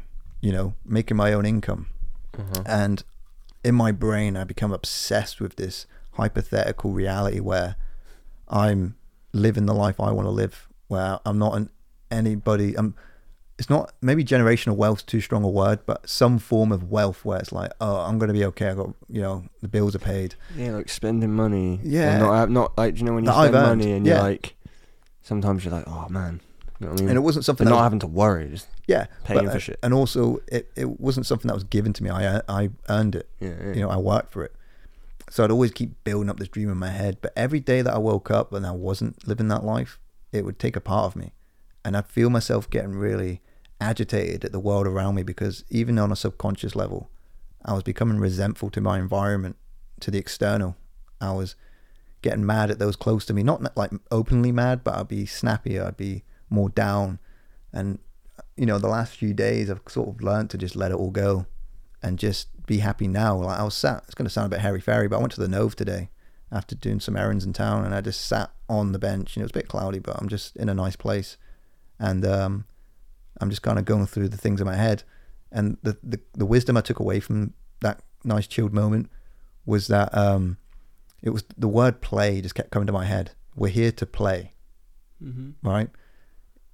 And what was the other bit that that came to me that just really made me stop to think and reflect on things? It was don't worry about the future. Don't worry about how many sales you're making, how many views you're getting.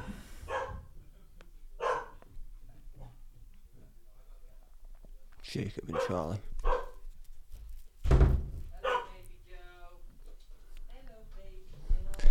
Being interrupted while we're live. It's all right, mate. Power of editing. Gives me a second to collect my thoughts anyway.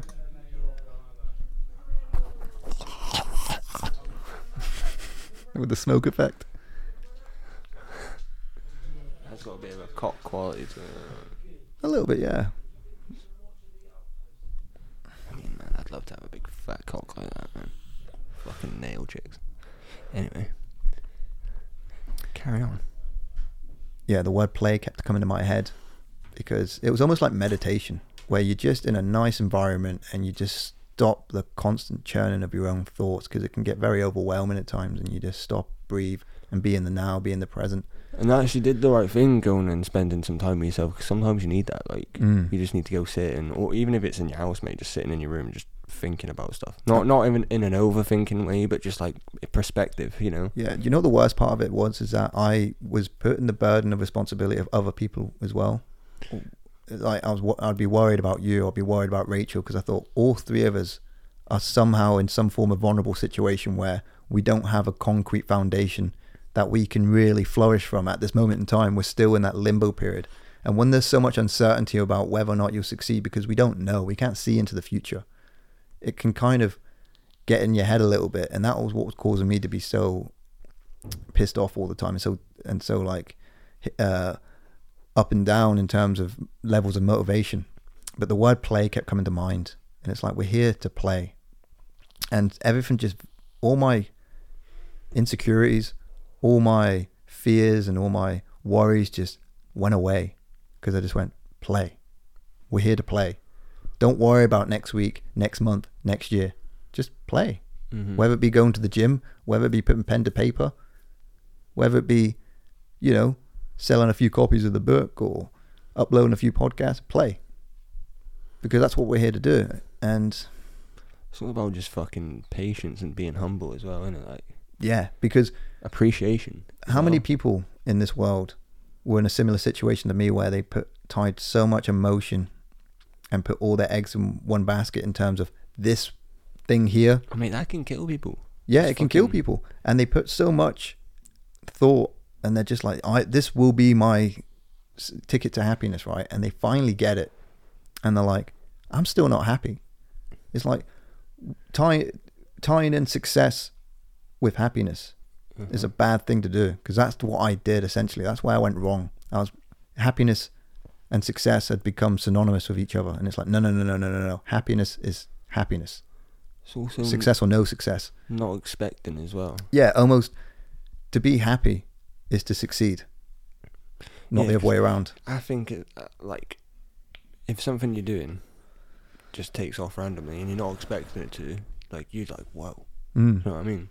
But if you've put all your eggs in that basket and it takes off still, you kind of just like, well, Yeah, life's trying to teach me something. It's trying to say, look, you're not going to get to the next level until you learn this last lesson because I feel like I'm being tested in life. We all get tested on different things, you know, that kind of put our morals into into flux and makes us have to reevaluate our values, reevaluate how we feel towards other people, how we feel towards ourselves, what we think, what we feel. I'm, I'm rambling, but the point I'm making is is that we are always tested, and you can look at it from whatever perspective you want. You can associate to Christianity or Judaism or Hinduism or Buddhism or spirituality or atheism, psychology, whatever it is. You can pinpoint it to something based on what your belief is. I've got that existential nihilist thing, so it's kind of like a hodgepodge of all sorts of belief systems. And uh, but it was a very profound moment, and I'm really glad I had it because I did feel a weight off my shoulders. It's like it's almost nihilistic. It's like to give up is to be happy. Let it be, let be, as the French call it, laissez faire. pretty much, yeah. Let do, let be. Sometimes you just fucking life throws curveballs at you, Yeah. it? Like, Yeah, I know. what- I I have to learn to let it go. Impermanence, what the Buddhism call impermanence. You find that in the Tibetan Book of Living and Dying. You hold the penny in your hand, and you you know you squeeze your hand and you constantly cling to this penny. Eventually, you get tired and lose your grip. And the penny drops. But if you just put it in the palm of your hand like that, it will stay there forever, or indefinitely. Sorry, and that's a kind of good little analogy or metaphor. I don't know. It's you know when you're that high, you just don't care what word it is, as long as it sounds right. calm. Cam. And you know, I'm get I'm getting that now. There was um woman there's a woman I met years ago, it was Pete's grandmother, but I didn't know it was Pete's grandmother at the time. and she said to me,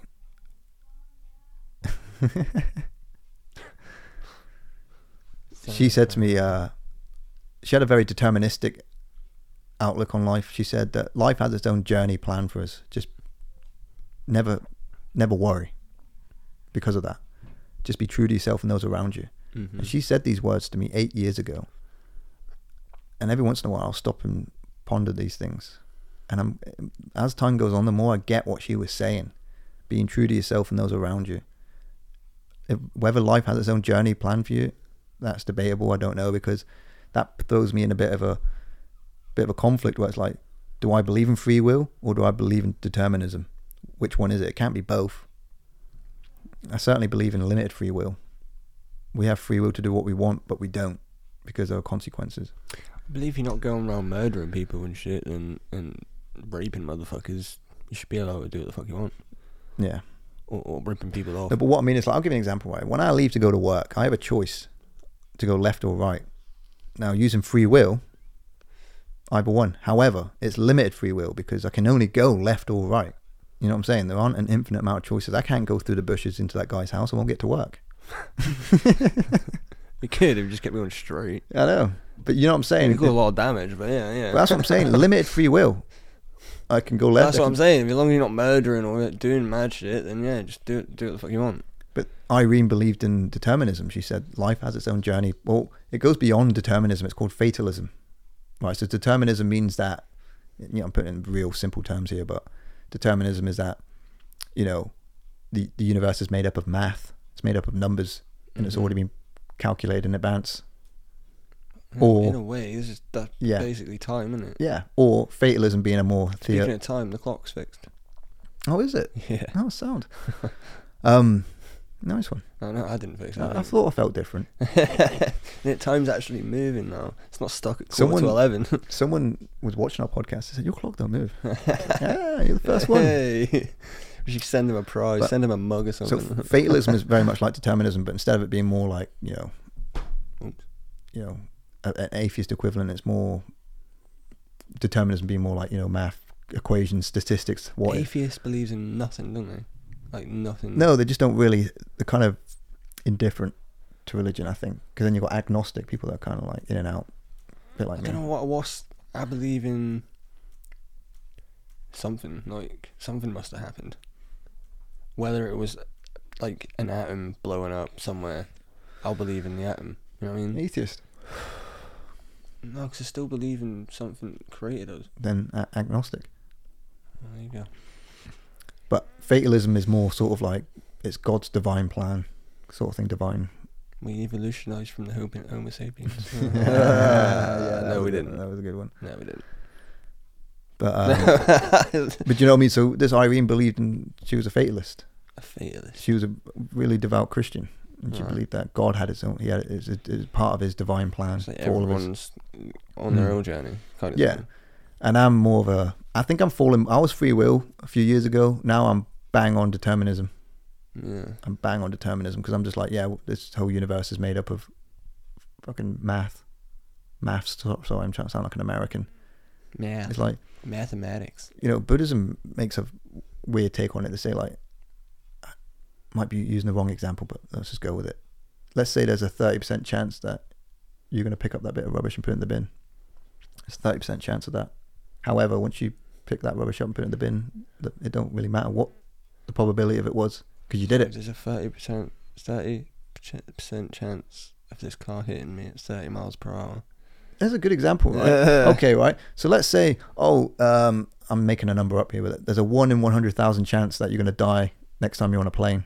Well, do you know what I'm on about? That fucking little kid advert where she's like, Yeah, there was a kid, right? Yeah. There was a. It was. It was fucking graphic. This was after ten It's o'clock at night. fucking terrifying. So this was after the watershed. This was Labour government, right? yeah, I'm just spunking money again. Oh, they just- yeah, they advert, like, yeah, just fucking Mate. have this kid getting around over at thirty miles per hour. Before Netflix streaming service, we had Labour government's adverts. you know what I mean? Awareness adverts. Because like they were like it, it was like its own little mini movie. Remember Julie knew a killer, where she just did in the car, and she's like keeping her eye on that white van, Yeah, and then the fucking white van just shows up. She slams the brake, and the guy behind her, the kid behind her, not wearing a seatbelt. So he slams into the chair and it crushes Julia. And she's just laying there fucking dead. And the girl next to her's got blood on her face and she's like, ah! Yeah, yeah. Right, and the kid's just got hell. blood down his face. He's just like, huh? right? And it's like, Julie knew her killer. It was a guy not wearing the seatbelt. And it's like, that was the, that was the twist of the little story. Mhm. And then the other one was the kid all mangled up on the road. And she's like, "If you hit me," it's like the same voice they used for the for the for the Red Queen in uh, in Resident Evil. Is it the same shit? No, I'm joking. It sounds similar actually when you say it. But the it. girl's just laying there, like Bless her heart. And she's just an actor anyway. She's fine. It's the sound effects as well. It's like Right, but it's like if you hit me at 40 miles an hour, there's an 80% chance I'll die, right? And then the body it starts going in reverse. The bones start unbreaking. She goes over the bonnet. The glass goes back to where it was, But if you hit me at 30. and then she just gets up, like brushes herself off, like at Yeah, Blues like- Brothers. yeah, that's when people started riding around at 30 miles per hour, just knocking fucking Well, do you kids know- over and shit. Like, she'll live. yeah, it's okay, officer. I did it 30 miles an hour. well, now you know. I'll go home. Get out of here. And the kid's just like that, like fucking arsehole. Motherfucker. How? I like how 30 miles an hour the kids just brush themselves off. I got hit at seven miles an hour. I was not brushing that shit off. I mean, I was Luckily, three, I've never been hit by a car, so. I was four at the time, right? This car was going around Rockingham Mews, and again, it was seven miles per hour. yeah, it was coming around a corner. That's Right. very exact. Well, between five and ten. All right. All right, it just it just nudged me. Just yeah, I didn't go flying over the bonnet. I didn't go that way. I didn't go like Team Rocket style. You didn't stand up wiping yourself down. Nah, no? nah, I just landed my ass like, "Ah," right? And uh, yeah, but the point is, is I just don't like how nonchalant it is. The girl just gets up and just, all right, Charlie, So you know Uncle Bob, right? all right, Yeah, fucking one who got blown up in World War One and bad back and not a nonce has weathers. Yeah, fucking. I remember him picking up us from school, junior school, and uh, he's like waiting there for us. This fucking senile old man, Sean Dean. I'm like, oh fuck, it's Uncle Bob, man. He's gonna fucking kill someone. and he starts reversing, and fucking. It must have been like two miles per hour. All you hear is badoink. It's a little kid and that. And he, oh, fuck off, Leo. yeah, muzzle on that. dog. Pete. I'm joking. All right, this is the last of the Brady bunch. All right, we're good after this.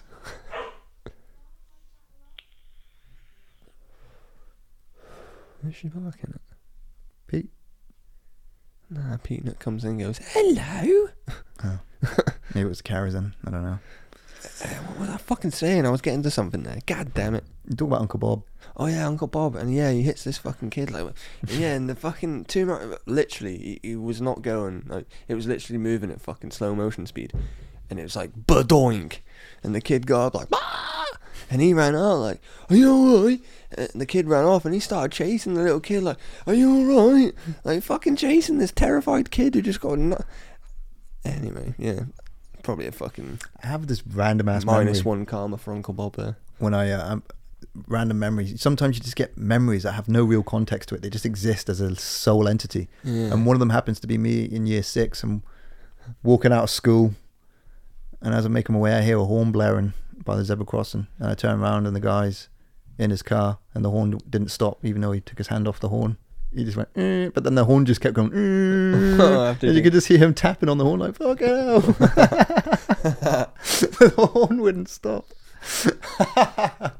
yeah, big up Labour government on that one. I remember we were in Spain in 2000. And, how, old was I? I'm gonna say like 11. And uh, my brother would have been like nine and that. And I met this Welsh guy, and uh, me and him just fucked around the whole holiday. Like we'd go on the lift and jump up and down till it broke and that, and then we'd have to get rescued. This one time, my brother was just minding his own fucking business, swimming along and that, doing his little practicing little paddle and that. Bless him. And we just fucking jump in and whip his trunks off and fucking he's running for the hotel like fucking John. I forget the Welsh guy's name, yeah, but we, he's just my brother running butt naked like like fucking an NPC, you know, like those NPCs when they hold their Me and my mum went to Butlins when I was 13. fucking Butlins, man. I know. But we went all out. Like we proper went pimp my ride on on the accommodation. My mum like booked this six months prior, Yeah. eight months prior. It was like July, August. And fucking Stephen Mulhern was your fucking butler and that. Close enough. but me being on the spectrum again, I struggled to make friends during that whole week I was there. Like there was one kid You called. just wanted to kick the shit out of everyone about you. No, no, I wasn't angry then. Oh. I was alright. Not then. I I wasn't didn't angry. smoke nicotine then. No, I didn't. I didn't uh, put insane amount of pressure on myself back then. I just went through the motions, and uh, but I struggled to make friends. I made one friend, a kid called Ollie, and we were like, this was proto um, content creators. My mum was one of the first people to get a video Uh-huh. recorder on her phone. It was a Nokia, and it was like 144p Oh, in terms of quality, right? like, yeah. yeah. And you take a video, right? And I was going around with this Ollie kid, like we're doing our own little content creation, like, but we're just being like real dorks. Yeah. Like, here's me on the gun machine, me, me, me, me, me. But I'm thinking, what's crazy about that? That was like before. I mean, obviously, yeah, you had Jackass had already been out by this point. Hey, what gun sounds that? I don't know. Me, me, me. Imagine that was a gun in cold. me, me, me, me. yeah, like the school shooter is still present. Me, me, me, me, me. Get down. me, me, me. Imagine the last sound you're hearing before you die. is me, me, me. Oh. Your, int- your, int- your, like, your intestines coming out like sausages. me, me, me. I've been gut shot. Platoon, like some fucking mad army film. Just me, me, me, me, me, me, me, me, me. Get down. The whole film Platoon, but the gun sound effects have been replaced with. Me. We need to do that. We need to do that. We need to fucking do something like that. Just a little. Sh- Just that scene in Terminator 2 when he comes out of the. Oh my god, it's a minigun. Me, me, me, me, me, me. yeah, he's at the top of the skyscraper. Me, me, me, me, me. Or at the start when he's got the shot, he, you know, he's I know how he's reloading Yeah, it by yeah. swinging it around. When he It's shoots just, that, he shoots that security. he shoots that security guard in the knee. Me, me. He'll live. and he's shooting the the liquid metal guy, and he's like going back. He's like, it's just meep, meep, meep, and his thing regrows. Yeah. fucking it. fucking hell. Anyway, So me um, at Butlins, right? I'm like proto YouTube content creator in 2005. Full, uh, this is when, like, you know, what I mean. Anyway, so I, just, I'm, I, it was the first time I ever. I went to go see War of the Worlds on my own, right? So I just went to, but the Tom Cruise one, yeah, man. well, obviously, yeah, was good, it's mate. not the sixties. yeah, this the War of the Worlds. Tom Cruise one. Yeah, the Orson um, Welles radio version, Yeah. the one where everyone you and like, Ollie just sitting there like, holy shit, with my little Nokia it's fucking real. They're little- coming. Come on, Ollie, get my mum. Let's get the fuck out of here. me, me, me. Oh man. So, So yeah, anyway, I'm about I'm watching War of the Worlds. Right, it's actually a really good film. I really enjoyed it. It is, man. I still think the original holds up, man. I think it's like creepy. I mean, it, creepy. it changed forever though when I saw Scary Movie Four. But Yeah, the reason why the, the reason why I brought up the whole Butlins thing, well, it was actually an accident, but it just ignited something in my brain. I saw a woman with no neck while I was at the Butlins. What do you mean? Her fucking shoulders start here. Swear to God, mate. You look this up on Google. It's called Nunn's disease. What? Nunn syndrome. N O double N double O N E. N double N E syndrome. we should be laughing at this, really, should we?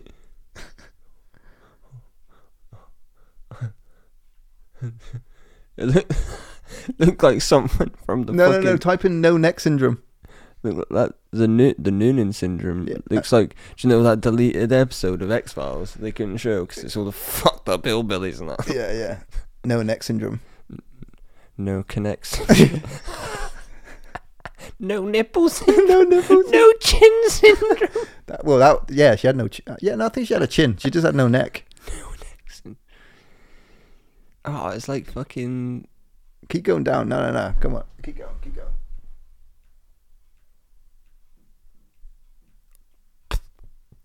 and this classic, mate. Yeah, no, no. Keep going down. Keep going down. Why have you? You've. I, s- I- I saw the photo. It wasn't the woman, but I'm just like, that's what. Oh, that's the one, right there. Fucking hell. yeah. So Jesus. this woman had no neck, is what I'm trying to say, right? And um, I'll probably cut the bit out where we burst out laughing. when you're keep it, keep your it. shoulders up the air. yeah, no, no, keep it in, mate. Keep it in. It's a Oh, saver well, minute. It's a saver it's minute. a saver, mate. Fuck it. And uh, anyway, so as time goes on, right, I start questioning myself. I was like, did I really see that shit? Because I don't think that. How old were you? I was 13 at the time. 13. Right, you know, And I'm like, I don't think that actually happened. I'm 20, like roll the clock forward. I'm 24 now, right? I'm walking along Weymouth seafront. I see the same fucking woman, No- Same woman. no neck, Same woman. same woman, same curly hair. Butlins when you were 13. Yeah, Jesus. I was like, well, mate. I mean, how many people look like that? How many people have got no necks? How Exactly. many people have got shoulders for eyes? And I was like, my, I was like, fuck, she's a real person. She just goes around on holiday every year, different coastal towns, and She had holiday holiday resorts. way before one year. Fuck me. you know what I mean. I, I, I would imagine that she gets some form of discount on these sort of trips, or these excursions. She's just living her life. Do you reckon she uses a neck pillow? she can, can she? She just, she just gets a little beanbag and leans her head. She's got a chair for her neck. Do you Well, she think ain't got a neck, Do you, do you think she has a driving license? Because, like, you know, you got to check your blind spots. Like, she's just fucking. like when she's doing the parallel park.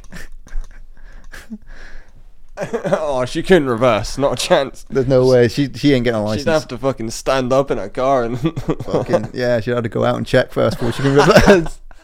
And people are just like, holy shit! Holy fuck. Oh my god! Whoa! Where's your Get inside! Come on, boys, it's real! lock the doors, boys.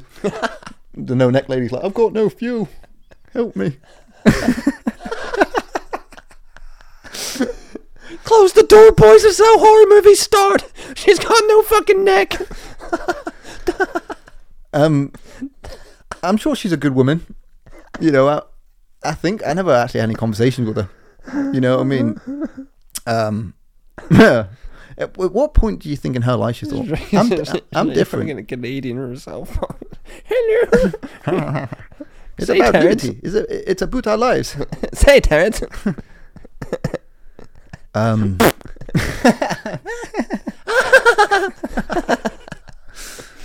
oh, fucking hell. so Butlin's was alright, yeah. Yeah. Good. And uh, Uh, Butland's was good. Haven. Did you ever go Haven? I worked there. Yeah. I went to Devon Cliffs, right, on a, on a, fencing course, because, What was Skeggy? Butland's. yeah, it was Butlin's. And then you've got like the shitty caravan park Ingoldmells is like down the road Yeah. from Skeggy. I went Butlins once in Skeggy and met the Chuckle Brothers. I didn't meet them. I seen them live. Did you, there was a meme that I never made that I wish I had, where it was just a picture of Paul Chuckle, he was a pallbearer to Barry. And like, you, To me, to you. you could see he was very uh, uh, distraught. This, Well, of course he is. It's his fucking brother just I know, I know, but Why he's not going to be happy, is he? no, no, but like you know, yeah, I, I, I thought Come on. I thought I thought Paul Chuckle was a method actor, so I thought he did keeping up that kind of happy-go-lucky like. yeah, like uh, that was a missed opportunity that there wasn't a meme where it just has him saying to me and then there's no response. just a thought bubble. Yeah, No, just dots. yeah, and uh, or superimpose you know those uh video of the people the Nigerians or whatever they're like dancing with the coffin like you know you've seen that video I Yeah. think I don't know. superimpose all, all, all their faces with the was it Paul Barry which one's still alive Paul. Paul just superimpose all this no, I fucking don't know Do you know? What's, yeah. do you know what's what Do you want to do this bong hit? Because I, I got to dry, so I can't. do okay sorry mum Sorry, Margie. I was trolling. Um, sorry Susan I'm talking to the audience here. I was, I was trolling Sean's grandmother on Facebook in real stealthy ways as well. I'd never insult anyone. I'd never insult anyone's grandmother on, on Facebook. I don't insult anyone really. I don't participate in any form of discourse unless it's with people I know. unless it's a joke you know Yeah, people can't joke. take a joke then fuck you And uh, Dean was saying some uh, dad jokes or not dad jokes. Your dad, your dad works at fucking. Your dad sells Avon. yeah, and shit yeah, like yeah, that. but he's using a lot, drop a lot of f bombs and saying this, that, and the other, which is funny. It's part. It's his Facebook. He can do what he wants. But then your granny Margie comes into the comes into it. It's like Dean, the language is disgusting. And I just started trolling her.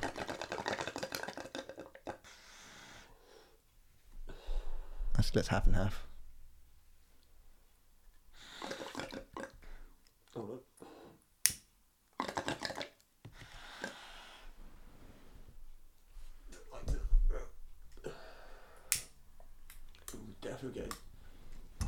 Devo getting demonetized for this one. We're not even monetized. We're never going to be fucking monetized. Subscribe, you bastards. Is there more in there? No, I don't think so.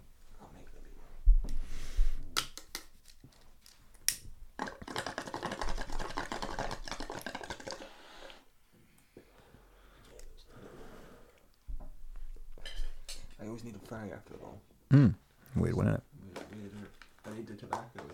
Think that's what it is. The nicotine. Yeah.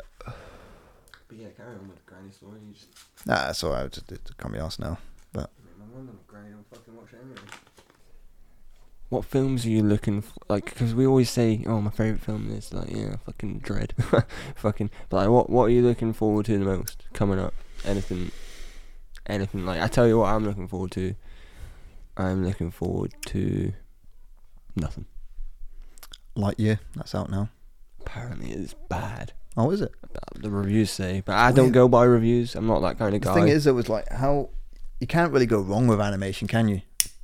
It's an easy sell. but I'm more of a watching myself and have my own opinion. But the reviews are fucking bad. Oh no! Oh fuck! Fuck Lightyear. But I then. can't see the ma- it's uh, anything to do with the animation. It's obviously like the story and shit. Yeah, They're just like, why? I saw it and it looked beautiful. I was like, Yeah, it does. It does look good. Like, Oh. like visually. I'm actually looking forward to seeing Beavis and Butthead the movie. I- I'm gonna have to go and watch, rewatch like the series and that because I've never really been into Beavis and Butthead. Not really. Yeah, I don't. I don't dislike it. It's just never resonated with me. The fucking huh huh huh like. You know what I mean? I don't know. I'll just have to, I'll have to go I, rewatch thi- it. I think why what makes it special is that a lot of it consisted of them just watching music videos and mocking them. But Yeah. what it done was it actually really lifted a lot of careers because of what they did. There were some obscure artists on there. I'm gonna see what upcoming films are coming out. Just so, because I know I said nothing, but I want to see I want to see the Elvis Presley movie, but I'm kind of not too sure about Tom Hanks. the only thing that puts me off of that is the guy looks nothing like Elvis. Yeah, I'm not good. uh, Last time we mentioned Tom Hanks, the fucking recording device shut itself off. I know it went quiet. It muted us for some reason. So Upcoming movies 2022. It was a blessing in disguise because obviously we had the Flash peasants with us, and we don't want, you know, they got careers to think about, and we don't want to be like just go and full save room on them. Yeah, it, like we kind of had to, you know. So the audio equipment, I, I really enjoyed uh, Doctor Strange. Tell you, like Mm. that was like I don't usually go and watch films twice, but I went and watched that twice. Uh, uh, There's a Liam Neeson film coming out called Memory. okay. Avatar two, obviously not for the story, for the visual spectacle that's going to be. I'm actually going to go be seeing it in IMAX. Prey.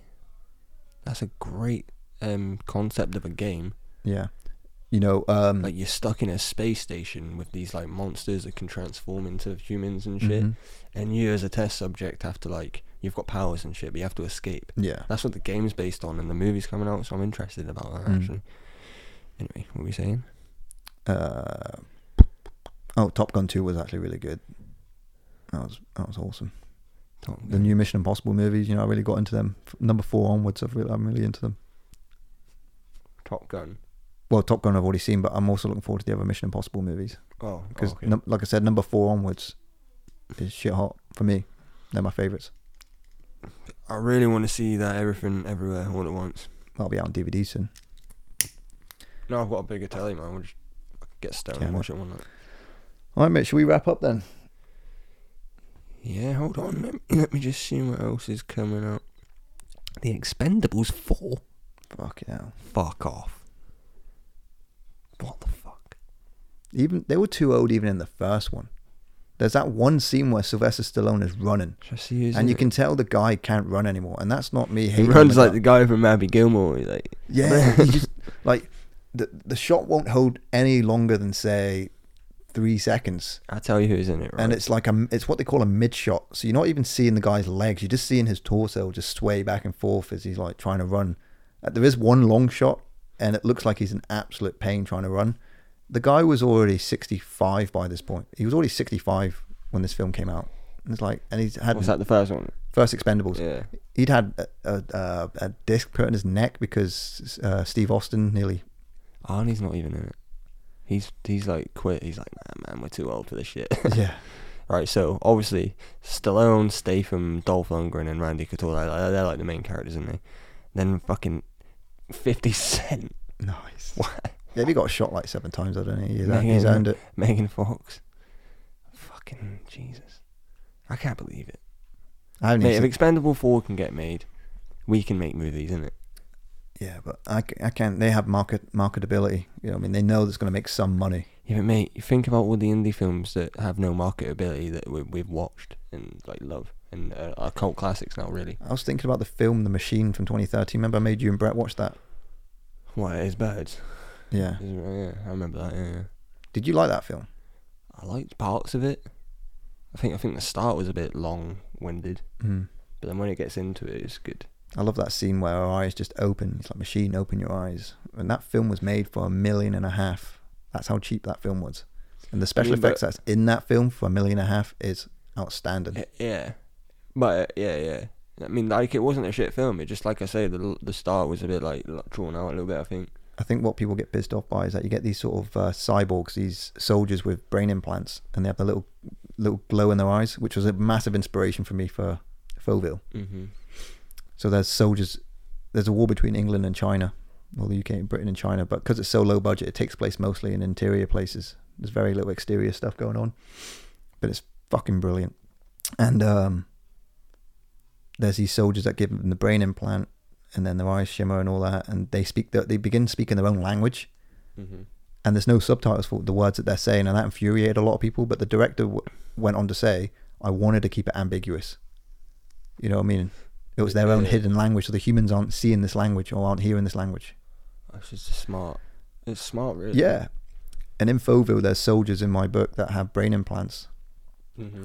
and I describe them as having a kind of Different language. glimmer, glimmer, no, a glimmer Oh, in their eyes, eye, yeah, yeah. and they've got the kel- keltoid scarring on their heads, and that's how. So you can tell the difference. Yeah, yeah. There's a few. Mostly, it's all the Americans that have these implants, and that's how uh, Pee Wee. that's how Pee Wee sometimes intervenes in certain situations where he goes into those implants and fucking Fuck in, in chapter seven, yeah, and goes into their brain implant.